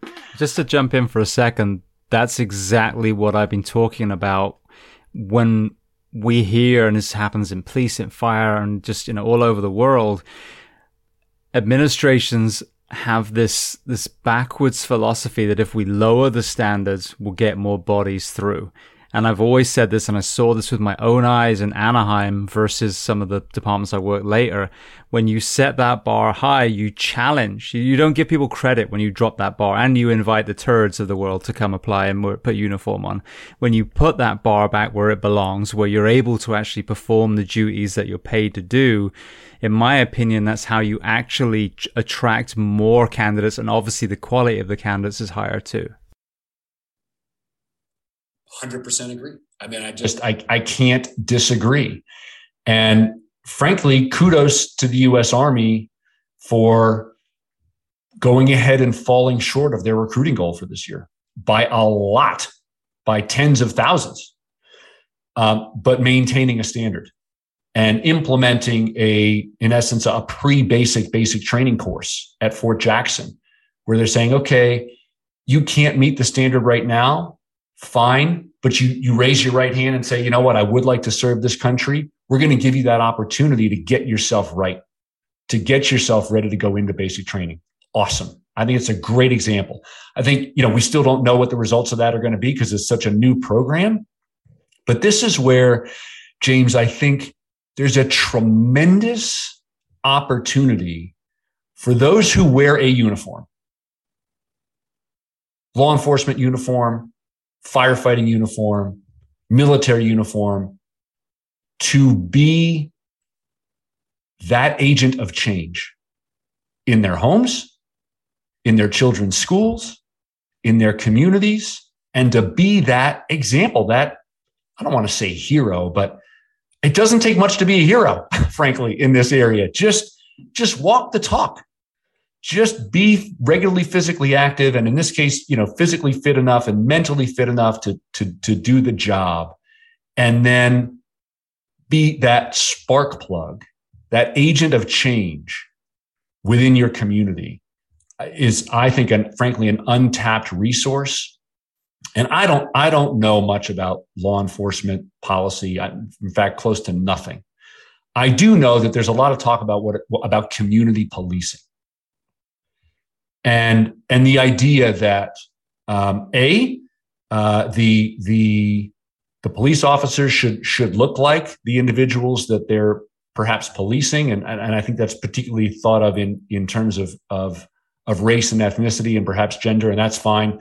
I, I don't think we want our police officers, quite frankly, quite frankly, to look like in terms of body composition, uh, the people that they're policing so I wouldn't use it in that example, but what a great opportunity. There, there's a there's a really great example in healthcare of, of a doctor who was just sick. He was a cardiologist, sick and tired of people walking into his door for intervention, cardiac, you know, cardiovascular interventions that could have could have 100% been been uh, prevented. So he started a program called Walk with a Doc. And it was simple. He said, Don't meet me at my office. Meet me at the park on Saturday mornings, and we're going to go for a walk. Imagine if And now I'm going to speak to any, any law enforcement officer or leader in particular. What if there was walk with a cop? What if on Tuesday mornings, Thursday mornings, and Saturday afternoons, this was not a cop going out there to necessarily police uh, or enforce a law or a series of laws, but just showing up in the community and doing good by taking people for a walk, and in so doing, getting to know the getting to know each other, and and and we could do the same thing with firefighting. And this is also so that's an example of just physical activity, walking. And again, I mentioned this earlier with with I think with some of my work with Andrew Weil. And, and I think one of the things that I, I think is an important message for people to hear also, which is the subtle but very important distinction between physical activity and exercise. And I, I don't know. Do you, do you want to do you want to jump in at all and and and and say anything about how you think, at least in the fire service? Maybe I'm turning the tables. You're supposed to be asking me the questions, but do you do you think firefighters understand the difference between physical activity and physical fitness? No, I, I, think there is an understanding of that. I think what we need to discuss before we kind of move forward with the, some of the solutions, though, is the magnitude of the health crisis we have in this country. So, if you wouldn't mind telling me how how America compares to other countries around the world, um, and then also how what percentage of our population is considered fit for duty in the military? Because you talked about that. Obviously that pertains completely to law enforcement to fire and that that pot seems to be getting smaller and smaller and smaller. But as you said in the community as well a kind of aha moment i had a few weeks ago is say I, say i'm a, a shitbag in, in, in a town or a village and i look around and the average male and or female is a deterrent to me doing horrible things in that town. Well, I walk around my town. I walk around the theme park that I used to, you know, protect. And I'm like, there's nothing deterring me from starting running around, punching people in the face or, you know, you know what I mean? So that, that national security issue goes all the way from our armed forces down, as you said, to schools, to your neighborhood, to your actual home. Someone kicks in your door. Do you have the ability to protect your children? So, talk to me about the magnitude of the crisis compared to other countries, and then let's talk about how that impacts the ability to protect our country. Sure. In terms of where we rank with other countries, we spend more on health care in this country. 17.9% of our gdp gross domestic product we spend on largely treating otherwise preventable conditions.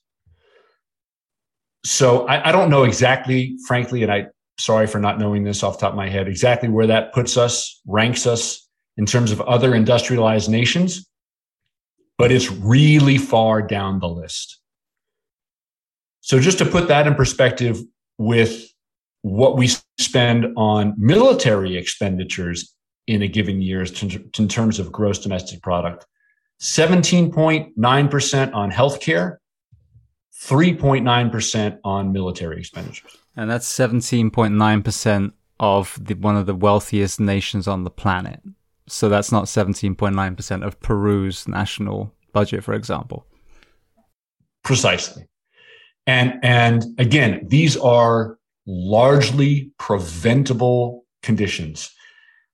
And I'll, I'll, I'll bring up the term for, for a moment compressed morbidity, which is the idea that you basically you die over a very short period of time.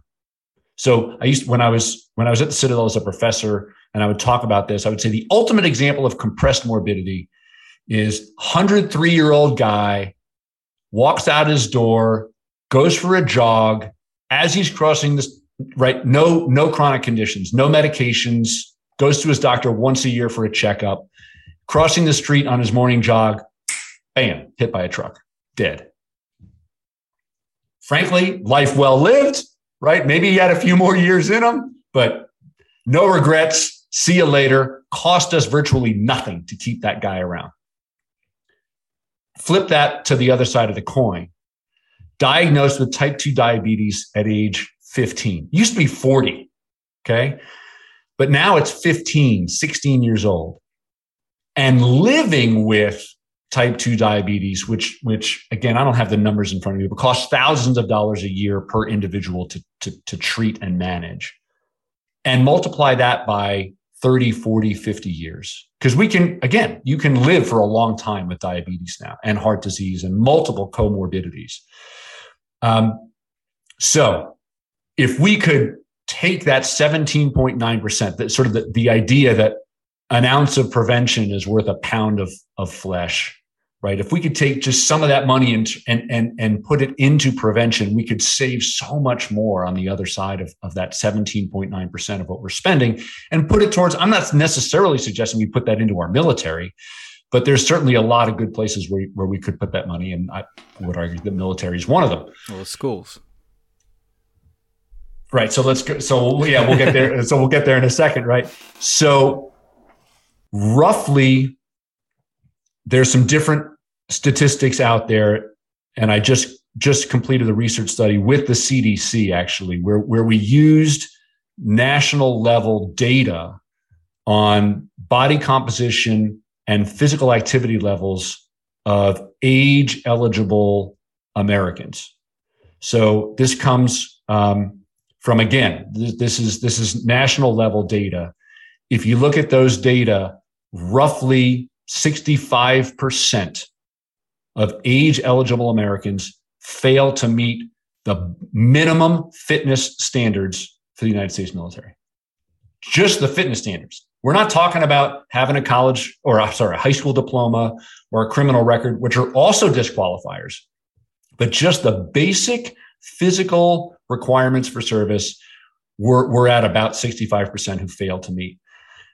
Recent study from the Pentagon when you add all the factors that could disqualify somebody from service and the quote unquote propensity to serve, the desire to serve in the US military, we're at 2% of the population.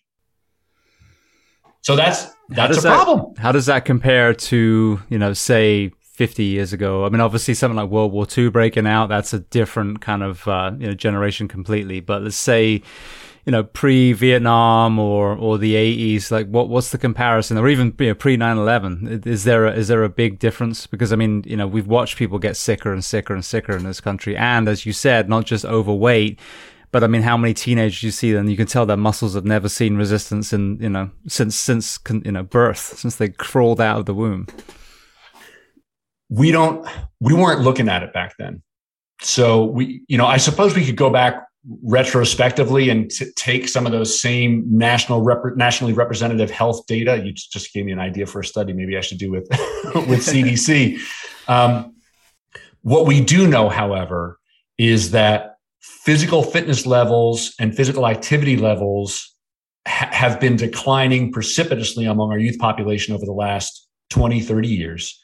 And obesity levels have been steadily rising over the last 20 to 30 years.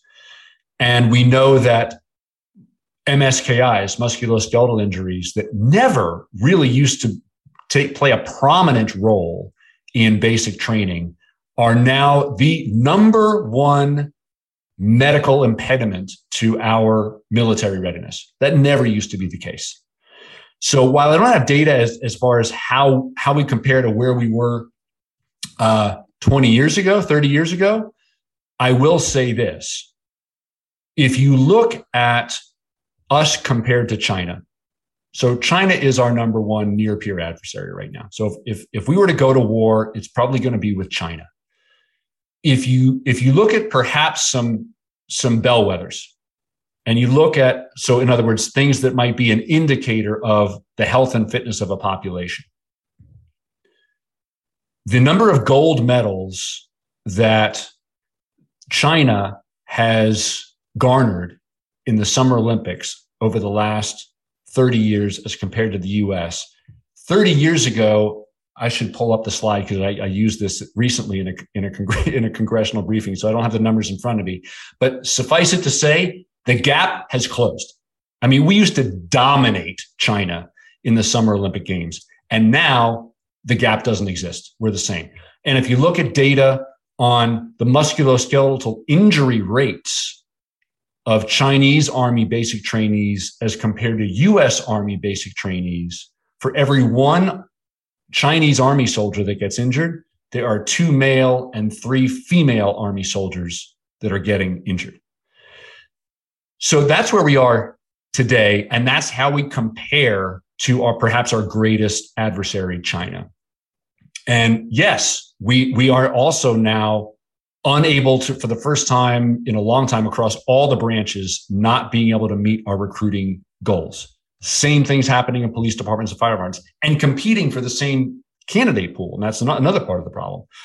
And what is it really? What's the lowest common denominator? It's youth physical activity and physical education. And perhaps an unintended consequence. So we talked about federal legislative policy earlier.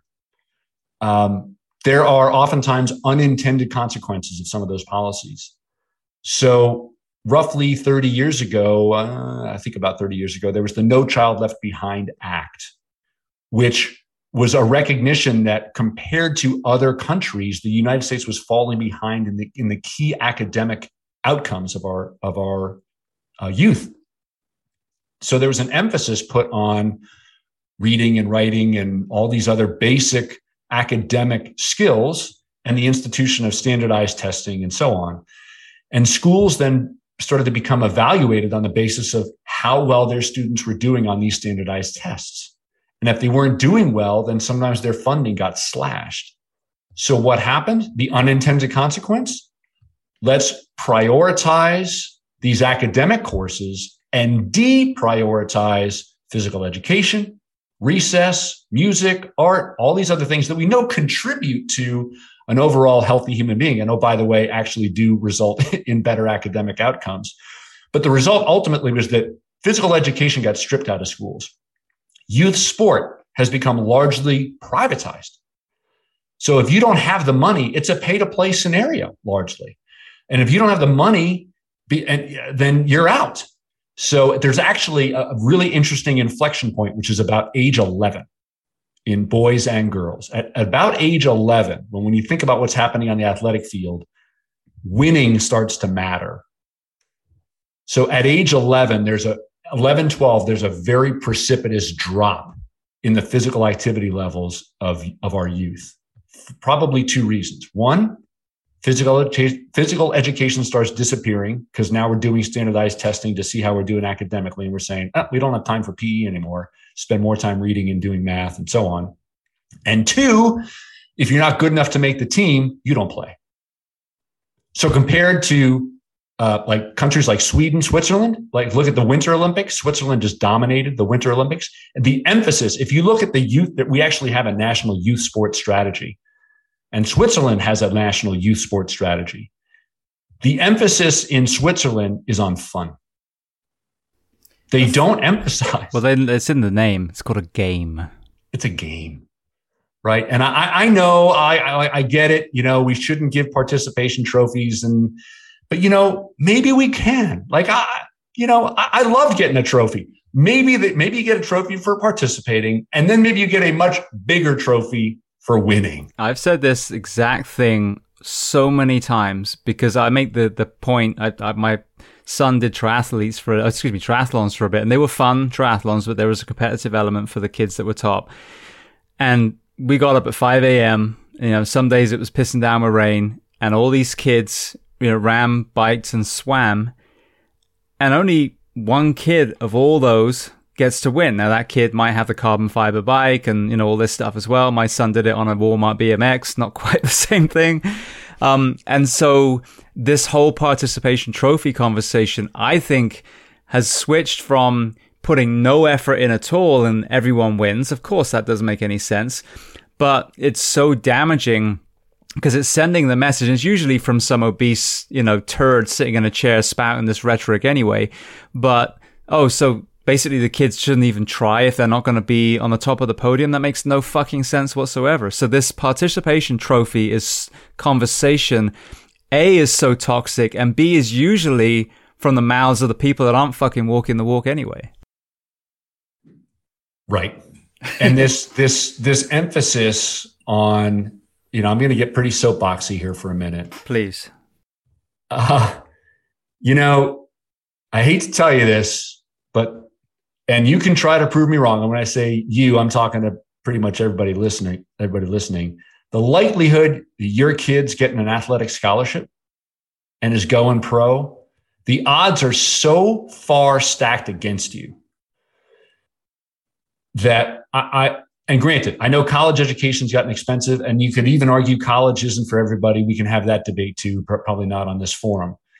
But my point is if you are putting your child in a situation where you're essentially forcing them into playing one sport all year long at age 8, 10, 12, even 14, you are doing such a huge disservice to that child and the rest of their life. It, it's you should be frankly ashamed of yourself. And if you look at the best athletes we've ever had on this planet, they've been multi-sport athletes. So frankly, we should be even more ashamed of the industry that has been created and that we continue to support that is forcing children into being single sport athletes. It's the program that says if your kid's going to be on this club team, they can't play any other sports. God, that's got to go away. I'm, I'm getting fired up because uh, the, the rate at which these kids are getting injured from, from overuse injuries, and then the rate at which they're quitting at 16, 17, because they're just done. The competition is too high, the level is too high, and they're not developed as athletes. They're, they're, they're just developed as a single sport something or other. We are doing such a huge disservice to our country. And, and, and again, I'll just quickly say that I'm really thankful that we have an, that we in the U.S. have a national youth sports strategy that supports the idea of kids playing multiple sports. And beyond that, says it doesn't even necessarily have to be competitive sport. Let's get outside and play and mountain bike and hike and walk and whatever. Um, but please stop deluding yourself that your kid's getting a scholarship. Start finding another way to pay for it. If you're insistent that your kid goes to college, start finding some other ways to maybe pay for it. Maybe you're going to be, how about ROTC? Why don't you try that route? And maybe your kid's going to become a leader in our military. But the idea that they're getting a, again, for some, it's great. And for some, I get it. It's their, it's their way out of, frankly, poverty or, or a really bad situation. And, and I, I get that. So I don't, I don't want to belittle that. But that's such a slim minority. And if you can get your kids participating, and if you really want them to be a great athlete, then have them play multiple sports and help them to establish lifelong healthy behaviors for maintaining an active lifestyle. Well, I've seen this with English eyes, and I've had this conversation with so many like high level coaches, and it, and it's you know it's an agreement to exactly what you're saying. Resilience is, is formed by you know multi sport athletics, you know, different planes of movement, keeping the kids enjoying it. But you know, it was so strange for me coming from the US and uh, from the UK, excuse me, in many, many ways. From from seeing the line out of the camp uh, as a camp counselor out of the infirmary door, and it was all kids taking Ritalin. And I'm like, what the fuck is Ritalin? You know, and learn, going down that path and learning about medicating, you know, kids that should be exercising, basically. Um, and then meeting, and I, I say this kind of you know half tongue in cheek. Every man and his dog with their Uncle Rico story. Well, you know, I could have been the next whatever quarterback, pitcher, but and they're now 300 pounds, and so you would think that the sports program would create healthy 30, 40, 50 year olds in places like you know Scandinavia and even and even the UK. You don't play at such a high level in school and of course, there are people that go on to, you know, to be Premier League football players and all that stuff. But overall, most people just play, but you don't get hurt. So then when you leave school, you play in pub leagues and, you know, local leagues and whatever it is. But I just see, uh, certainly when I was younger, it didn't stop after you graduate. So many American, especially men, are broken at 18, 19, 20 years old, which then sends them down that spiral of ill health. So I agree with you completely. It should be about movement and, and, you know, physicality and fitness. We're squeezing out performance so that we can get grants for our colleges and universities and, and high schools. And then the kids graduate and there's no ownership for that what you've done to that child's life as they move away from your facility and we could you make that pivot that directly over to the tactical population right? We we should have a culture and we're i, I think we're starting to develop it. You know you, you look at certain agencies law enforcement agencies fire agencies and, and and certainly some of the military communities the soft community in particular has recognized we need to take better care of people. And we're still not we're nowhere close to the level of taking care of people that we that we need to. But with with doctrine from the military like what's called total force fitness which is the, sort of this overarching doctrine from the from the department of defense that says we need to take better care of the quote unquote human weapon system by looking at them holistically physical, mental, cognitive, nutrition, sleep, and so on. And then each branch of the military then being able to develop their own iteration of total force fitness. Army first to roll out with holistic health and fitness. And again, we talk about propensity to serve. That statistic I stated earlier that when you take ability to qualify with propensity to serve, we're down to 2%. And I don't know what it is in police and fire, but it's, it's got to be the same. It's probably the same, maybe even lower. Imagine, however, if you were signing up to be a professional within an organization that was promising to take care of you, that was going to create the policies and systems and environments that was going to give you access to healthy food, physical activity, proper sleep when it's when it can be had, right? I recognize in tactical settings, you know, sleep sleep can be an issue, but at least give you opportunities and tools so that when you do have a good opportunity to sleep, you can take full advantage of that. You can practice good sleep hygiene and you know what that is.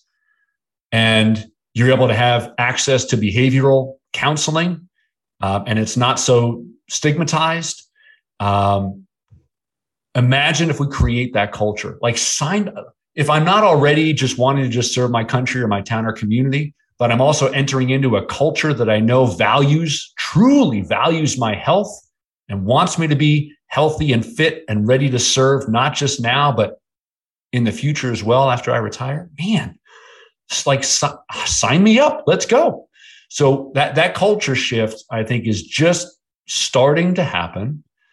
And as I said, one of the things I said earlier was again some of the greatest innovations that we've had in public health um, you know, the, the, the vaccinations and seatbelt usage and so on. It's actually the military, like the DOD and the VA, have been some of the greatest innovators in, in this country, in the US, for both clinical medicine and public health ever.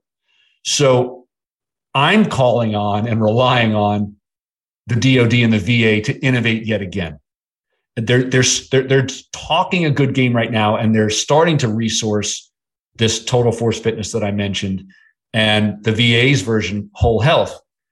Uh, but they need to be even more greatly resourced if we're going to prioritize, truly prioritize what, again, what the military would call the human weapon system. And, and in police departments and fire departments, really creating, again, the policies and systems and environments that are going to outlast any leader because there's always going to be leadership turnover that really creates the environment in which these people who have elected to serve are truly taken care of. So when we talk about this subject about, you know, especially when it's glaring, when we're watching our men and women dying from cancer and heart disease and, you know, suicide and all these things that are, you know, in our face and happening at, you know, literally near genocidal numbers at the moment. So if you look at the whole country, you would think that the empathetic element of being a human being will be enough to say, all right, we're changing things. Sadly, and it's so disappointing to me, that's not the case. So the other side of it is the economic element. Now, in the fire service specifically, the average firefighter works at a minimum 56 hours a week. So 24 hours straight without sleep, a 48 hour break, and then boom, you're in it again. You know, that, that in itself is two working days more than the person who pushes papers for a living. Then that responder, because they're short staffed, is told you can't go home. So now we're in an 80 hour week, which is absolute insanity. When you look at the cost of the impact of physically and mentally destroying a first responder on the back end to me and every sleep medicine expert and every strength conditioning coach and every other person who understands wellness has said you will save money hand over fist if you give these responders more time off in between. Give them a shorter work week overall. Give them access to strength and conditioning equipment. With all that you've learned, you know, specifically in the Marines and the military side, talk to me about how much money a, a department, a state, a, a nation would save if they just actually invested, as you said, in their people themselves.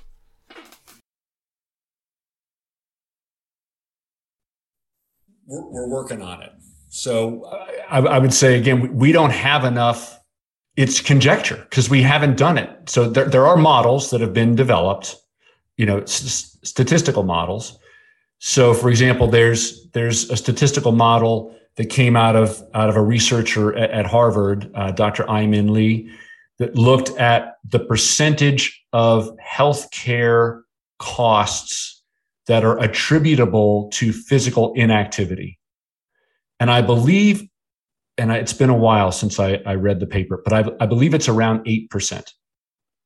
So, you know, maybe that doesn't sound like a lot, but when you're talking about the fact that we're spending trillions of dollars to treat these conditions, if we just got every single American to achieve 150 minutes per week of moderate intensity physical activity. That's going for a walk. Doesn't have to be all at once, can be five minutes at a time, 10 minutes at a time, what have you. That we could directly attribute roughly 8% of that cost we could save right off the bat. But I think there's a cautionary tale here. And let, us go back to when I was selling insurance. So, um, did you you see the movie um, uh, it's with Tom Cruise, and he's a sports agent. Um, oh yeah, yeah. Um, it's a it's a guy's name, isn't it? Yeah, uh, Jerry Maguire. Yeah, you had right? me at hello.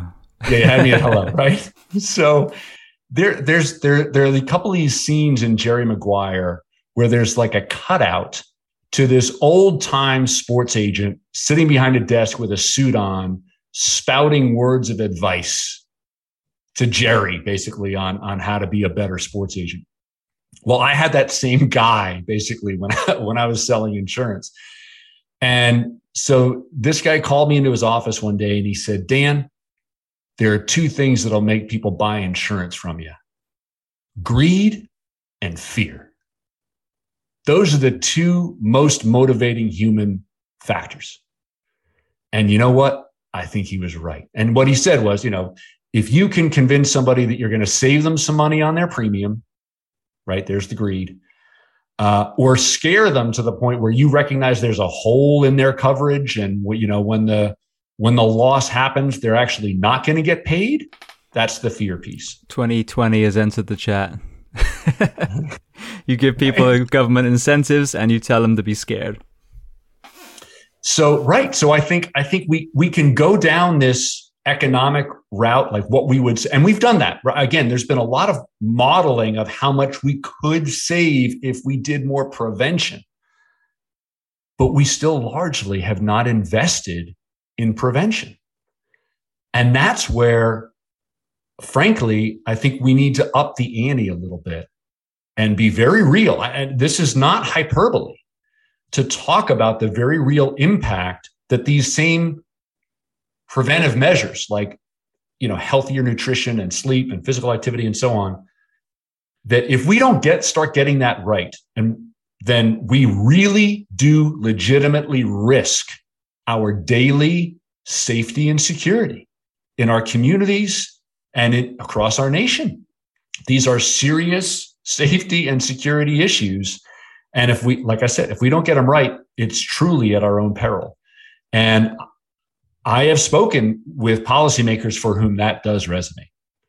And, and part of it is community members want to know that they're living in a safe community. That again, when they call 911, the people who show up are going to be capable, capable enough to handle the situation. And that heaven forbid if we, you know, or, and or when we go to war, that we're capable enough to, to defeat the enemy. And we are, we are perilously close to not being able to defeat the enemy. Well, let me ask you this. Speaking of 2020, there was no time, no better time that I can remember of a captive audience to finally be able to discuss the health issues, discuss proactivity in, in nutrition, in movement, in sleep, and all these things. And in this country specifically, which spanned two tyrants, I mean presidents, um, we uh, we saw nothing but close the gyms, close the parks, close the beaches. Um, you know, stop seeing your family members, stop seeing your friends. But if you want McDonald's and beer delivered to your house, we got you, bro. The no no worse message could have been delivered. Now with the the schools, what a great chance to finally say, all right, fast food chains get out of our educational facilities. Soda companies know your machines are not going to be there anymore. PE programs, here's a bunch of money. Let's get you bolstered again. We saw the polar opposite leading up to the beginning of this year, 2022. Through your eyes, and you know, you obviously, um, you know, interact with people all the way in, in DC itself. How is that allowed to happen in the United States of America in 2022?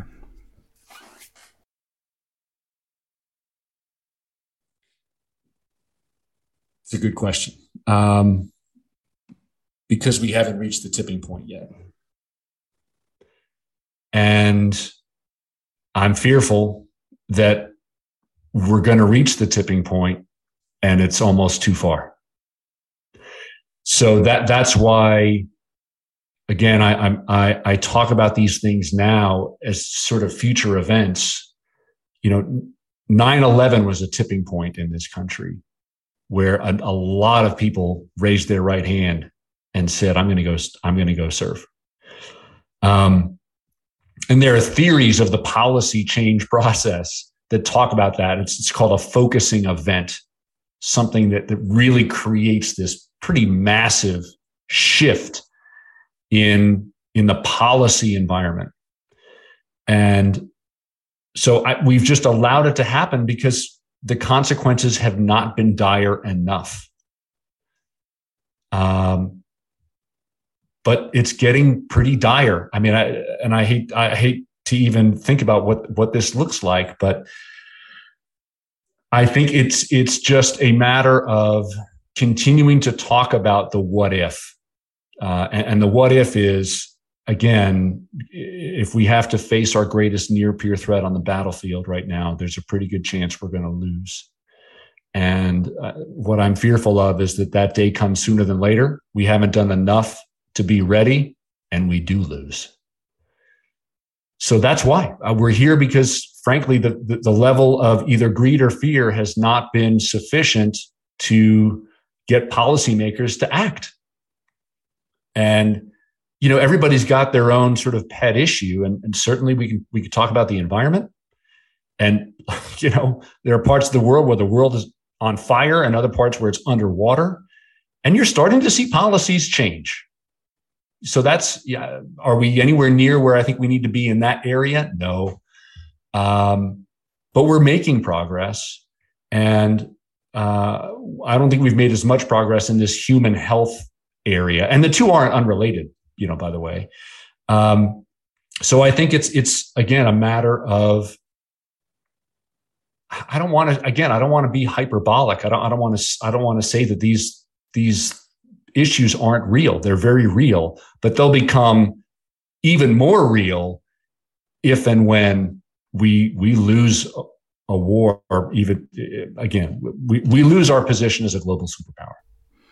We see what what I struggle with, and I've been very vocal about the fact that I just think our system is broken to how we choose leaders. And this is an apolitical statement because I can't stand either of them. So, so I'm standing in the middle, look, waiting for someone to lead our country.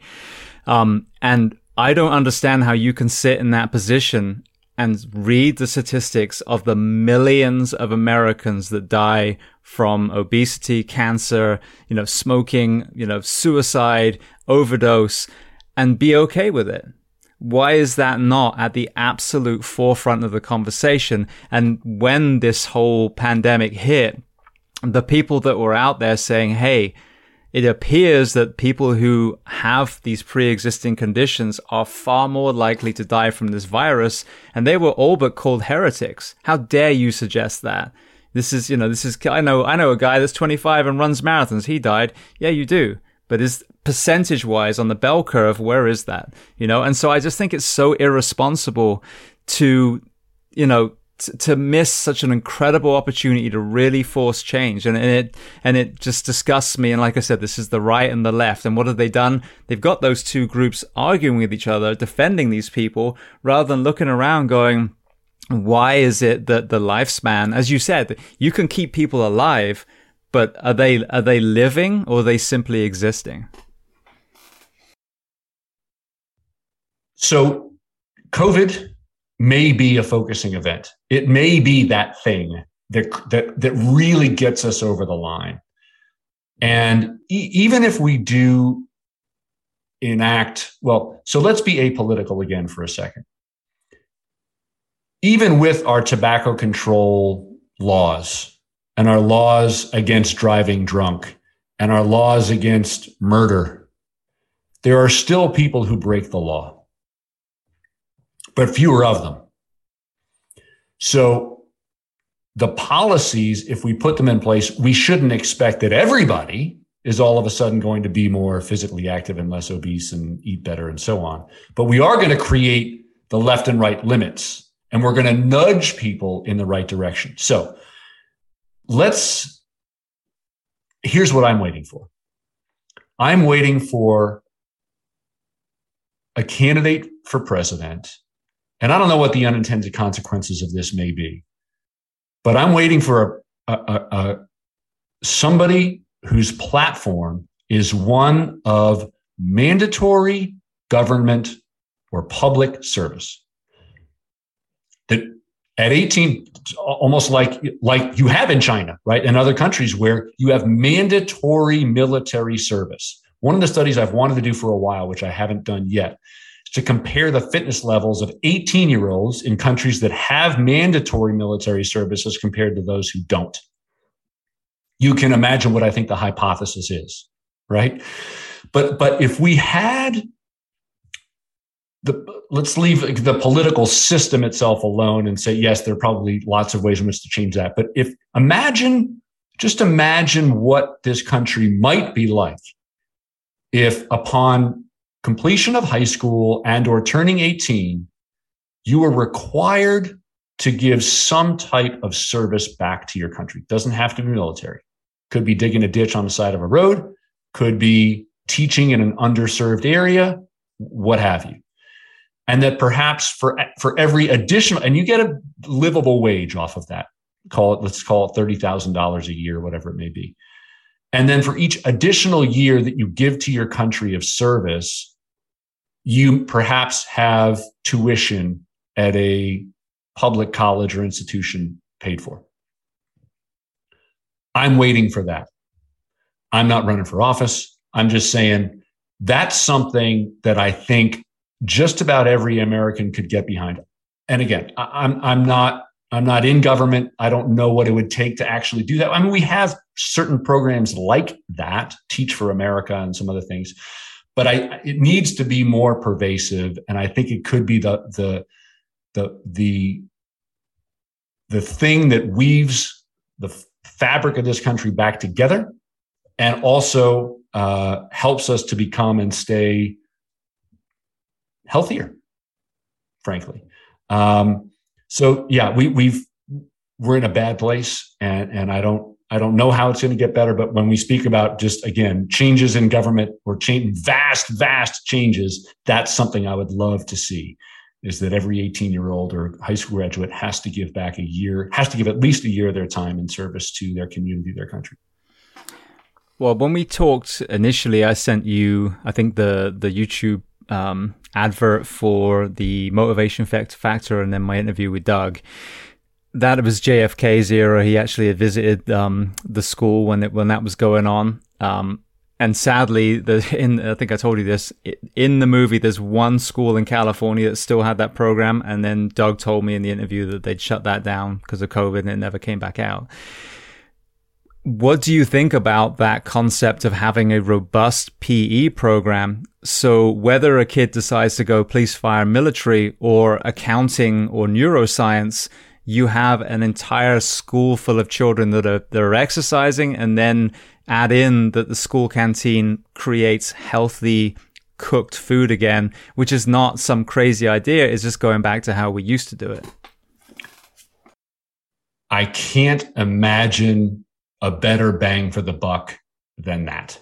Simply, we, we have got to make that one of the priorities high quality. So there's a, something called a comprehensive school physical activity program, which as a cornerstone of it has robust quantity and quality of physical education pre-K through 12. In addition to that has ways in which children can be physically active getting to and from school and even during the school day, even outside of PE class, because we know PE is just perhaps one time block during a day or in a week. So if, if I had to advocate for a single evidence based policy that could really move the needle, that's what it would be. It would be comprehensive school physical activity programs in every school, public, private, charter, what have you, so that every child is exposed to that and every child has the opportunity to know what it feels like to be physically active and healthy. And we would see dramatic improvements in so many areas from mental health to physical health to academic performance to everything. That would be it. Absolutely. Well, another area because as you talked about we you know we've been focusing a little bit more on strength and conditioning and you know exercise as in PE but movement is so important where I grew up and we were just talking about this yesterday um, the Bath the the city that I was uh, actually in school with if you went down to the town itself you would park in this beautiful park called Victoria Park find a parking space somewhere and it was like a 10 minute walk to the shops. You spend all day walking around the shops you carry what you bought and then and then you walk back. The pedestrianized, and that wasn't all pedestrianized, but there were large pedestrianized areas, but that pedestrianized city center, you know, the, the use of, of um, walking, cycling, those kind of things appear to create healthier nations as well. Obviously, especially where I live in, in Florida here, everything you drive through, you can drive to the dry cleaners, the library, the cash point, you know, the, the ATM, all these things. What have you seen in other countries that you think that we should try and foster more here in the US to move the needle in the overall just movement outside time?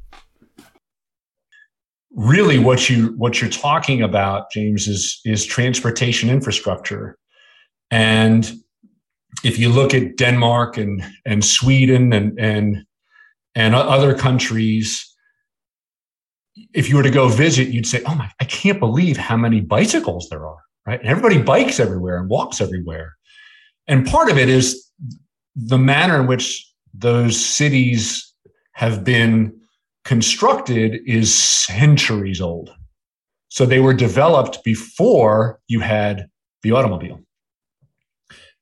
So that's an advantage, right? So they're really set up so that you can get from place to place without having to take a car. The vast majority of the transportation infrastructure in the United States was developed after the invention of the automobile. So what you have is, is urban sprawl. So in the, the densely populated urban centers like, let's take Manhattan as perhaps the best example, it's prohibitively expensive to own a car in Manhattan right? Greed and fear, right? It's it's re it's so expensive to own a car that it's actually less painful for me to walk from place to place than to try to afford a permanent parking space or drive around for an hour trying to find one that I have to pay for again, probably exorbitantly. So we do have examples in this country of uh, again densely populated urban centers where physical activity for mobility is the norm. But that's not the vast majority of the country. What we do have, however, are examples of policies, again, policies like a complete streets policy. Have you ever heard that term, complete streets policy? No, I haven't.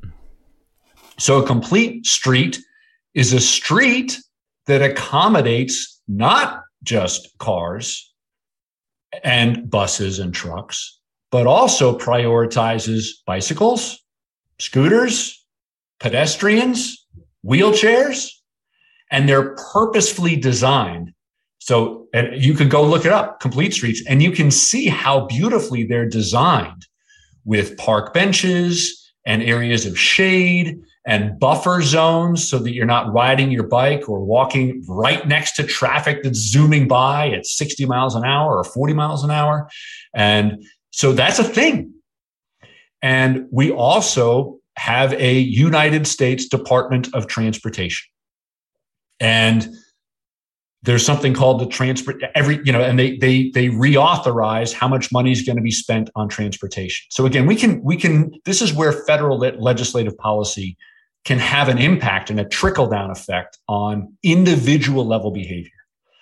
Imagine if the Department of Transportation decided in collaboration with Department of Agriculture, Department of Education, Department of Defense, Department of Homeland Security, Department of Health and Human Services that for every $1 that they spend on moving a vehicle from place to place, they were going to spend 10 cents on moving a person from place to place by either walking, riding a bike, or what have you.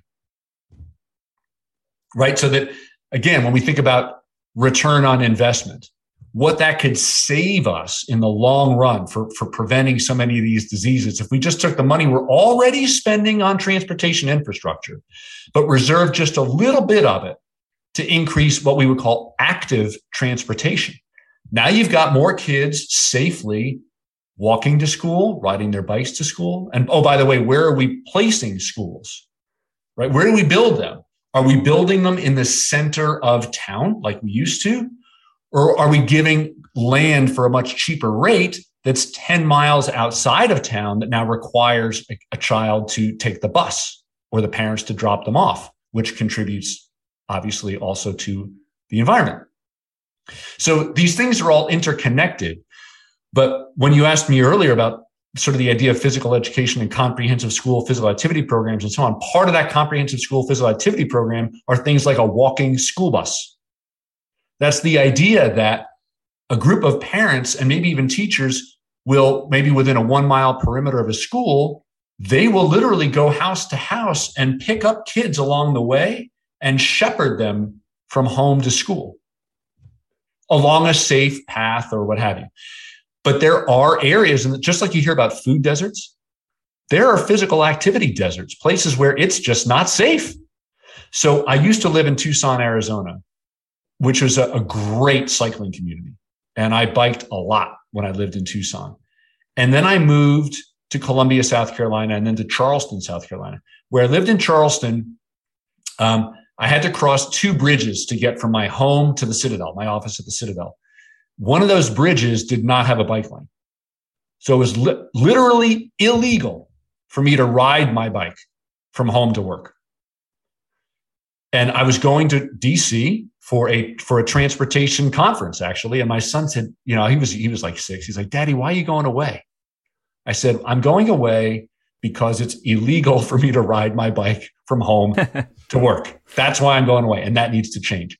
So, again, is everybody going to ride their bike if we devoted a lot more energy and time and resources into active transportation? No. But we are we going to nudge a lot of people in that direction? Absolutely, we are. And if you look at towns that have complete streets or at least have robust uh, active transportation opportunities, the home values are significantly higher.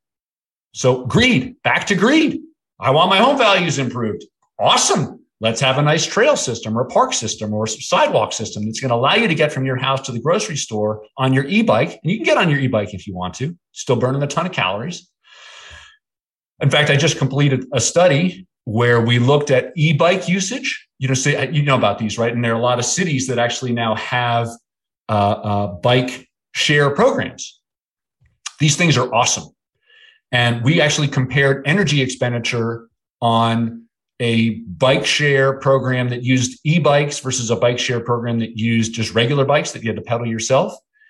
And actually the energy expenditure ended up being higher with the e-bikes, not per minute, right? Because there's obviously more energy expended per minute on a regular bike, but somebody who got on an e-bike was on an e-bike for maybe 45, 50 minutes. And somebody got on a regular bike was on it for five or 10, or I don't remember exactly what the numbers were. But overall, energy expenditure energy expenditure was significantly higher on e-bikes. And those are the ones that you can pedal, but they also assist you. Exactly. Right. Right. And now living in Vermont, where if I turn right or left, I'm going uphill about eight degrees uh, or 8% rather. Uh, and I just got permission from a professional mountain biker that it was okay for me to get an e-bike. Like I, I, didn't have to give up my my physical fitness guy card if I went and got an e-bike. It's not cheating. So I'm going to go get an e-bike, and I'm going to bike a lot more from place to place. Because one of the one of the limitations is, man, I really got it. Like it is hard biking around Vermont, but with an e-bike, piece of cake. Well, that just you know just to kind of put a bow on this conversation before we go to some closing questions, that underlines the one side of the conversation um, that was rarely discussed. So what you have, especially, you know, in police, fire, whatever, you have more people that are in good shape. And so you hear a lot of this. Well, if people would just get up at five in the morning and go for a run and, you know, have a salad, then, uh, you know, it's just about motivation. Just watch some David Goggins videos and you'll be, you'll be solid. But there's there's a percentage of people, and I'd like to consider myself in this, that despite the environment, have been able to keep ourselves in good shape. I mean, the fire service tries to kill you. I got out the other end, so you know, I guess I did something right. But when you look at an average American suburban city, you know, there's drugstores because everyone's, you know, popping pills for everything. There's a fast food thing on every corner. As you said, you've got to go from car park to car park. So there's there's no the environment is basically setting the average person up to fail. The, you know, they're telling you, hey, you know, you're big, you're beautiful, you know, it's fat shaming if you question obesity. Um, and so when you are in an average household that maybe the parents aren't super tuned in to how to eat, how to move, and now our children are being raised by them, they're set up for failure. And so by having that change in the environment, having mentors in schools, and my son does a JROTC program in his school. He chose it. I mean, that was, he chose it because the PE program, they weren't doing any exercise. And he was like, what the fuck is this? This is called physical education and I'm not doing anything. So he put himself in JROTC, an amazing program. So I agree with you completely with that. He also put himself in cross country and track. So he runs for the school now, all on his own back. But he's grown up in a household where his dad, you know, is fit and is a firefighter, and hopefully some of that rubbed off on him. So by changing the environment, by making riding bikes and walking normal, by putting funding into local farms that grow food organically and you start going to the baker and the butcher and you know the greengrocer and you understand your food and you learn how to cook a little bit more and you're in the sunshine more and you're more tired at the end of the day so your sleep quality goes up then you're you're just moving that needle 1% every single day and you look back and 5 years later your whole family your whole community is so much better. But if you have a pandemic and you're told to stay in your house wear a mask take a shot and shut the fuck up and that's the only message how can we then chastise people for their ill health? Because they're a product of their environment. So i agree with you completely. The where the policy really comes in is not the ownership of the individual. It's creating an environment that therefore enables people to thrive. Exactly. A hundred, a hundred percent. And, you know, CDC certainly came under a lot of scrutiny uh, during COVID. I wish CDC got as much attention over the previous 20 years for all the policy changes or ideas that they were recommending for change right? Because look at the impact that it had when when when when the government really did listen to CDC and imposed all of these uh, policies on masks and closure and so on and so forth. It really did change the culture of the country acutely, right? Uh, for better or worse, right? I don't know how many people would have died and what have you, and, and, and you can easily argue both sides. One thing I will say, you know, so one of the challenges with with COVID in particular because CDC is a is a is a truth driven, data driven organization. They are scientists, and I, it is important, I think, for people to appreciate that organizations like CDC are as committed as they can possibly be to the truth. The truth being what is empirically, statistically being shown without any bias. And with an epidemic and a pandemic, what's hard is, is that the data does change. Um, and, and so it can be very hard to make policy changes or policy recommendations on a moving target. With that said, we have 20 and 30 and 40 and 50 years of data. So we know what the trends are for physical inactivity and obesity. But we're not doing anything about it. So if we if we could give CDC as much power as they had during the pandemic to recommend changes to policy, let's keep that going. Because by and large, they, they would do a lot of good. If we if we did a lot of what because CDC talks about they've got a whole division of nutrition, physical activity, and obesity. And if we took the bevy of evidence that they have, decades and irrefutable, irrefutable evidence, if we took that and put it into policies like transportation, physical education, so on and so forth, we would not be in the uh, in the problem. We would not have the problems that we have today. So again, I, and I think one thing that's important for people to get is that that sort of subtle difference between physical activity and exercise. Physical activity is a very broad umbrella, and there are a lot of things that fit underneath that umbrella. Walking counts as physical activity. Standing up and moving around from your desk actually counts as physical activity. Gardening, taking the stairs, parking further away, all these things count, and they actually do count. They matter. Exercise is structured, movement that typically means that you're sweating and that you're going to someplace special to do it and you're carving out 30 40 50 minutes of your day or maybe even more and there and, and a lot of people are averse to it like we were talking about earlier with kids who get uh, isolated or, or play a single sport for way too long they just get burned out exercise is certainly important as part of a whole physical activity program and one need not even necessarily exercise. In other words, set aside 30 or 40 or 50 minutes or 60 minutes of their day and, and work out, quote unquote, vigorously to realize the benefits of leading a physically active lifestyle. And I think that message gets missed. I think that even from, well, just across the board, people frequently think of physical activity and exercise as being synonymous. They are not, they are different. With that said, I think that industry, the commercial fitness industry, has a real role to play, an opportunity to engage their communities in being more physically active. They build these centers, gyms, and they say, come to us. Well, why? Why should we have to come to you? Why can't you take, there's a company, for example, called Beaver Fit. Do you know Beaver Fit at all? I love Beaver Fit. So when I was at the Citadel, we we bought a, a, a Beaver Fit system, a locker with some attachments to it, and before it ever even landed on the ground on the ground at the Citadel, we literally just put a concrete slab down. Already there were people showing up and starting to work out just on the concrete slab. Then we put the Beaver Fit locker in as just another opportunity or alternative. Man, that that thing got more use because people, A, was outdoors. It was during the pandemic. So that was awesome.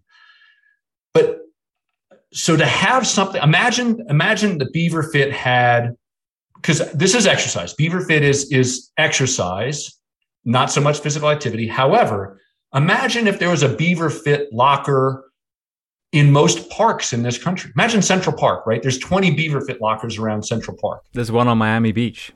There's Actually, one on Miami two, Beach. There's two on Miami Beach. Excuse me. So again, the idea of, of again, sort of meeting people where they're at is just so critically important. We see it in the military too. Um, so I, again, there are examples in this country where we're doing things right. We just need to really prioritize those things with policy and in some cases money to get that return on investment that is going to create the culture shift that's going to give us a fitter, healthier candidate pool of young Americans for service to their country, whether that's as a law enforcement officer, firefighter, military service member, or even teacher or business person or doctor. But we have to make that investment now. Yeah, I agree completely. I'm I'm hoping to try and get BeaverFit to become a sponsor of the show one day because I think they are the perfect equipment manufacturer for the fire service law enforcement because as you said you have a fire station there isn't any space you roll out one of their foot lockers you the rig opens up you do your workout you put it back it can sit in the rain it can sit in the sand i mean you name it so and and and james let's take it a step further right so now you've got one guy in the firehouse, two guys, three guys, what females, whatever, in the firehouse. They happen to be also pretty, they know exercise pretty well. So now you invite some high school kids over to start working out with the firefighters. Oh, and maybe you bring a couple of cops over as well, and a couple of National Guard members, and a couple of veterans. Can you imagine what that would do for that community and for those young people? it's just incredible. And and for us to not be moving in that direction is sad. So one more very very quick point.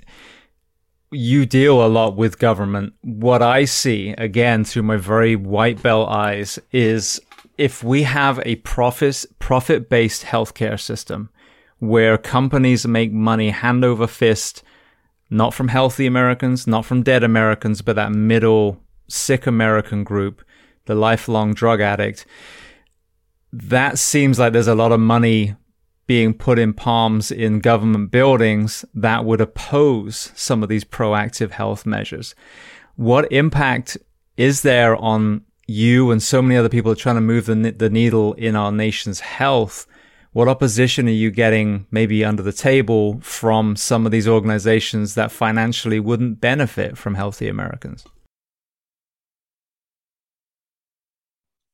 I don't get the pushback because I'm the, not the one asking for money in my campaign for public office. So I don't get the pushback.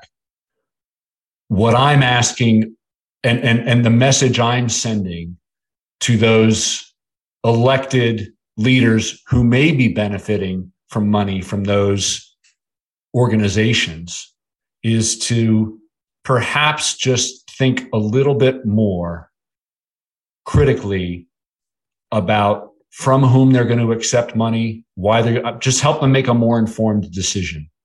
I'm not here to tell them one way or another, but perhaps we can nudge them in the right direction by telling them that 60 to 70% of young Americans can't meet the basic minimum standards for military service. So, what are you going to do about that? So that, that's how, again, so I, I'm not getting the pushback directly, but that's the message that we're trying to send up and talk to the true policymakers and influencers about is that it's really on them to start to make some of these difficult choices. And again, if they, if they, you know, even in the for profit model, if we just said, all right, for every and by the way there are some there are some healthcare providers kaiser permanente and, and some others they get it and they're doing it well. And there are even medical schools that are now really teaching nutrition and physical activity as part of becoming a physician. So again th- there are examples out there that, that are doing this. Um, but yeah maybe maybe pharmaceutical companies uh, you know we saw this with with tobacco. We're seeing it right now with with the companies that are manufacturing the you know the Juul uh, e-cigarettes and so on they're paying back right for the damage that they've done. Maybe i don't know maybe some of that needs to be on the on the front end. 1% of your profits needs to go towards prevention. Just just a thought. Absolutely. All right. And i think the leaders as well got to remember that the health of the nation is the their primary goal and that's why we elected them. So remember your place the health of the nation and and perhaps more importantly the a cornerstone of american government from its inception has been keeping the people of the country safe That's what they're sworn to do. So do your job. I think that's a perfect place to transition. All right. So the first of the closing questions, I could talk to you for another two hours, by the way. Um, the first of the closing questions, is there a book or are there books that you love to recommend? Now you mentioned, um, Andrew's books. Are there any other ones that you think people listening should know about? Yeah. I mean, again, sort of in the individual, in the category of like individual, you know, health, whatever, lifestyle, health behavior books. One that's a little bit off the beaten path, but I think is a really great book is something called Predictably Irrational. And it's a book by a guy named Dan Ariely. And Dan is a dual PhD in psychology and economics. So he's a behavioral economist. And what's fascinating about Predictably Irrational is it really shows us how we go about making decisions. And it's a fascinating read and a fascinating way to understand how not only we make decisions, but even how we could help influence others to make decisions. So I think predictably irrational is is is one that I highly recommend. Um, and then I, you know, God, there's there, there's so many there's so many great ones out there. Um, I'm trying to think of another. You know, I, I just I just read a book. Uh, sometimes for me, reading is just an escape. We talked about this earlier about just getting people just to read more. Um, there's a there's a really good book that a, a, friend of mine. So I'll plug them. What the heck? A friend of mine recently wrote uh, called "Chasing Dr. Banks," and it's just a really easy page turning thriller um, and it sort of gives you a little bit of a behind the curtain look at academia too, which is some people don't really maybe aren't that interested in, but there is some interesting politics sometimes that happens in academia. So Chasing Dr. Banks by a guy named John Spengler I, was a, a book I read this summer that was just like, just take me away, you know, just help me read something to get my mind off of all this craziness. Um, but yeah, Dr. Weil's books I, I think are, you know, Eight Weeks to Optimum Health, I think is a really good practical read um, another one is a book by somebody uh, called Michelle Segar, and it's called No Sweat. And it it Michelle in that book talks about some of the reasons also why we may choose to ha- sort of the, the, the rationale behind why we choose to be physically active or not or eat healthfully or not so it does provide some really nice insight again at the individual level as to the choices we're making with respect to our own health. Uh, whereas again, Dan Ariely's book isn't necessarily about health. It could be about all, all kinds of, th- you know, what car we buy or what home we buy or where we send our kids to school or what have you. So those are the books that I typically recommend that people read because I think they're I think they're good reads. Brilliant. Well, thank you. So same question, but movie and or documentary. Any of those that you like?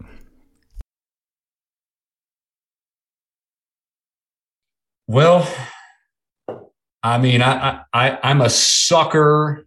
You know, I, I, don't know. These are these are movies that people have probably seen already. Um, I I really like GI Jane. you know, I, it's sort of the epitome of what you can do to break norms and just grind. For I don't, I don't know that everybody needs to grind necessarily, but I but I just thought Demi Moore did a great job in in sort of busting ceilings and so on through that. And there's some great one-liners in that movie as well. That's that's a favorite of mine. Um, a few good men. Just I'm just a fan of writing and acting, and frankly, um, I think most people have seen that movie, but that one line of "you can't handle the truth" perhaps summarizes our entire conversation today as a country, I'm not sure we can handle the truth. And um, as far as a documentary, geez, I should have been better prepared for this. Um, I don't have a good answer for that one. No, no problem at all. All right. Well, then the next question is there a person that you recommend to come on this podcast as a guest to speak to the first responders, military, and associated professions of the world? There are two people that I could recommend because they they're they're in different one's law enforcement and one's fire. So Kelly Kennedy works for Miami Dade Police Department as their director of wellness and has been there for a long time. And I think she really gets it. So on the on the law enforcement officer side, I think Kelly would be a, a phenomenal guest. And on the firefighting side, I think that Annette Zapp. She's actually been on already. Oh, she has. Yeah, she's she's fantastic. No, no, no, no. I mean, it's hard to find a name in 700 episodes. So, so I'm gonna give. I'll give you another one then. Um, not necessarily directly involved with firefighting, uh, but a guy named Nate Palin, who uh, was a is a former special operator and who now is is working really knows the tactical space as well as if not better than anybody. Um, and and and Nate Nate just gets it. And and the work that he's doing is applicable to all tactical personnel. Have you had him on? I haven't but his name keeps coming up so I need to. Okay. All right. Good. Good good. No Nate's phenomenal. Beautiful. All right. Well, then the last question before we make sure where to find you and we learn about your, you know, what you're doing now. What do you do to decompress? I, so I have a hot tub and I do mindfulness breathing exercises basically. So just about every night as I'm winding down after the kids have gone to bed, I get into the hot tub. This is this is part of what's allowed me to avoid having back surgery, by the way, for the last 30 plus years. Is I I get in the hot tub where I can be a little bit weightless and I do box breathing. So in for eight, hold for eight, exhale for eight, and hold for eight that's how that's and and and actually Andy Weil was the first one to talk to me about breath work. He does four, seven, eight. So inhale for four, hold for seven, out for eight. So there's different methods out there on on breath work. But that's what that's typically what I do. And and if my hot tub isn't available, right, as as it isn't as I'm driving through traffic or in between meetings, I will stop regularly throughout the day and focus on my breath. Even if it's for 30 seconds, a minute, two minutes, and especially if I'm heading into a really important meeting, I will do some breath work just to try to take my attention away from my mind, which is so busy so much of the time, and focus it on just the expansion and contraction of my lungs. Beautiful. All right. Well, then talk to me about D. Bornstein Solutions and what where people can find you. So okay, D Bornstein Solutions is is the consulting company that I started after I after I left the Citadel and moved up to Vermont and figured I'd probably need to make some money to put some food on the table. Um, but that company is uh, basically operates at the intersection of fitness, health, and national security. So I see those three things as as highly complementary, as we've talked a lot about today. Um, so I I do consulting for various different types of companies from military to first responder to public health agencies and so on and so forth. Um, so if you just Google that, you know, D Bornstein Solutions, it's not an innovative name. I thought I had some really cool names out there, and they were, of course, they were all taken. Um, uh, so that's, and if you just Google, you know, Dan Bornstein fitness, you probably come up with me. And, and I, I always welcome the opportunity to, I love meeting. I'm just, I like meeting people and talking with people. So you don't have to be a prospective client or need my services necessarily to, to give me a call or drop me an email. I, I love just chatting. And as long as I've I'll always try to make time uh, to talk with somebody at least for a little while and I love hearing people's stories. So that's that's the best way to to find me. You know, either D Bornstein Solutions or Dan Bornstein that you know Fitness, and you'll you'll find me. Beautiful. Well, Dan, I want to say thank you. It's been I knew it was going to be a long conversation. It's been an incredible conversation. I mean the the work that you've done, whether it's at the Citadel or obviously all the the kind of um, interaction with the government and trying to move the needle outside, it's such a unique perspective. So I want to thank you so much for being so generous with your time today. James, th- thank you so much. I, I, guess the only I can think of as I reflect on our time is is Led Zeppelin's "Ramble On." Uh, but that's one of my favorite songs of all time. So uh, ho- hopefully, those who listen will will find their time to listen to this whole this whole episode. But even if they just get splashes of it, and thank you. You know, your podcast again as a medium, I think, is really doing so much to change the lives of so many. So thanks for your service as a firefighter, and thanks for your service in doing this podcast.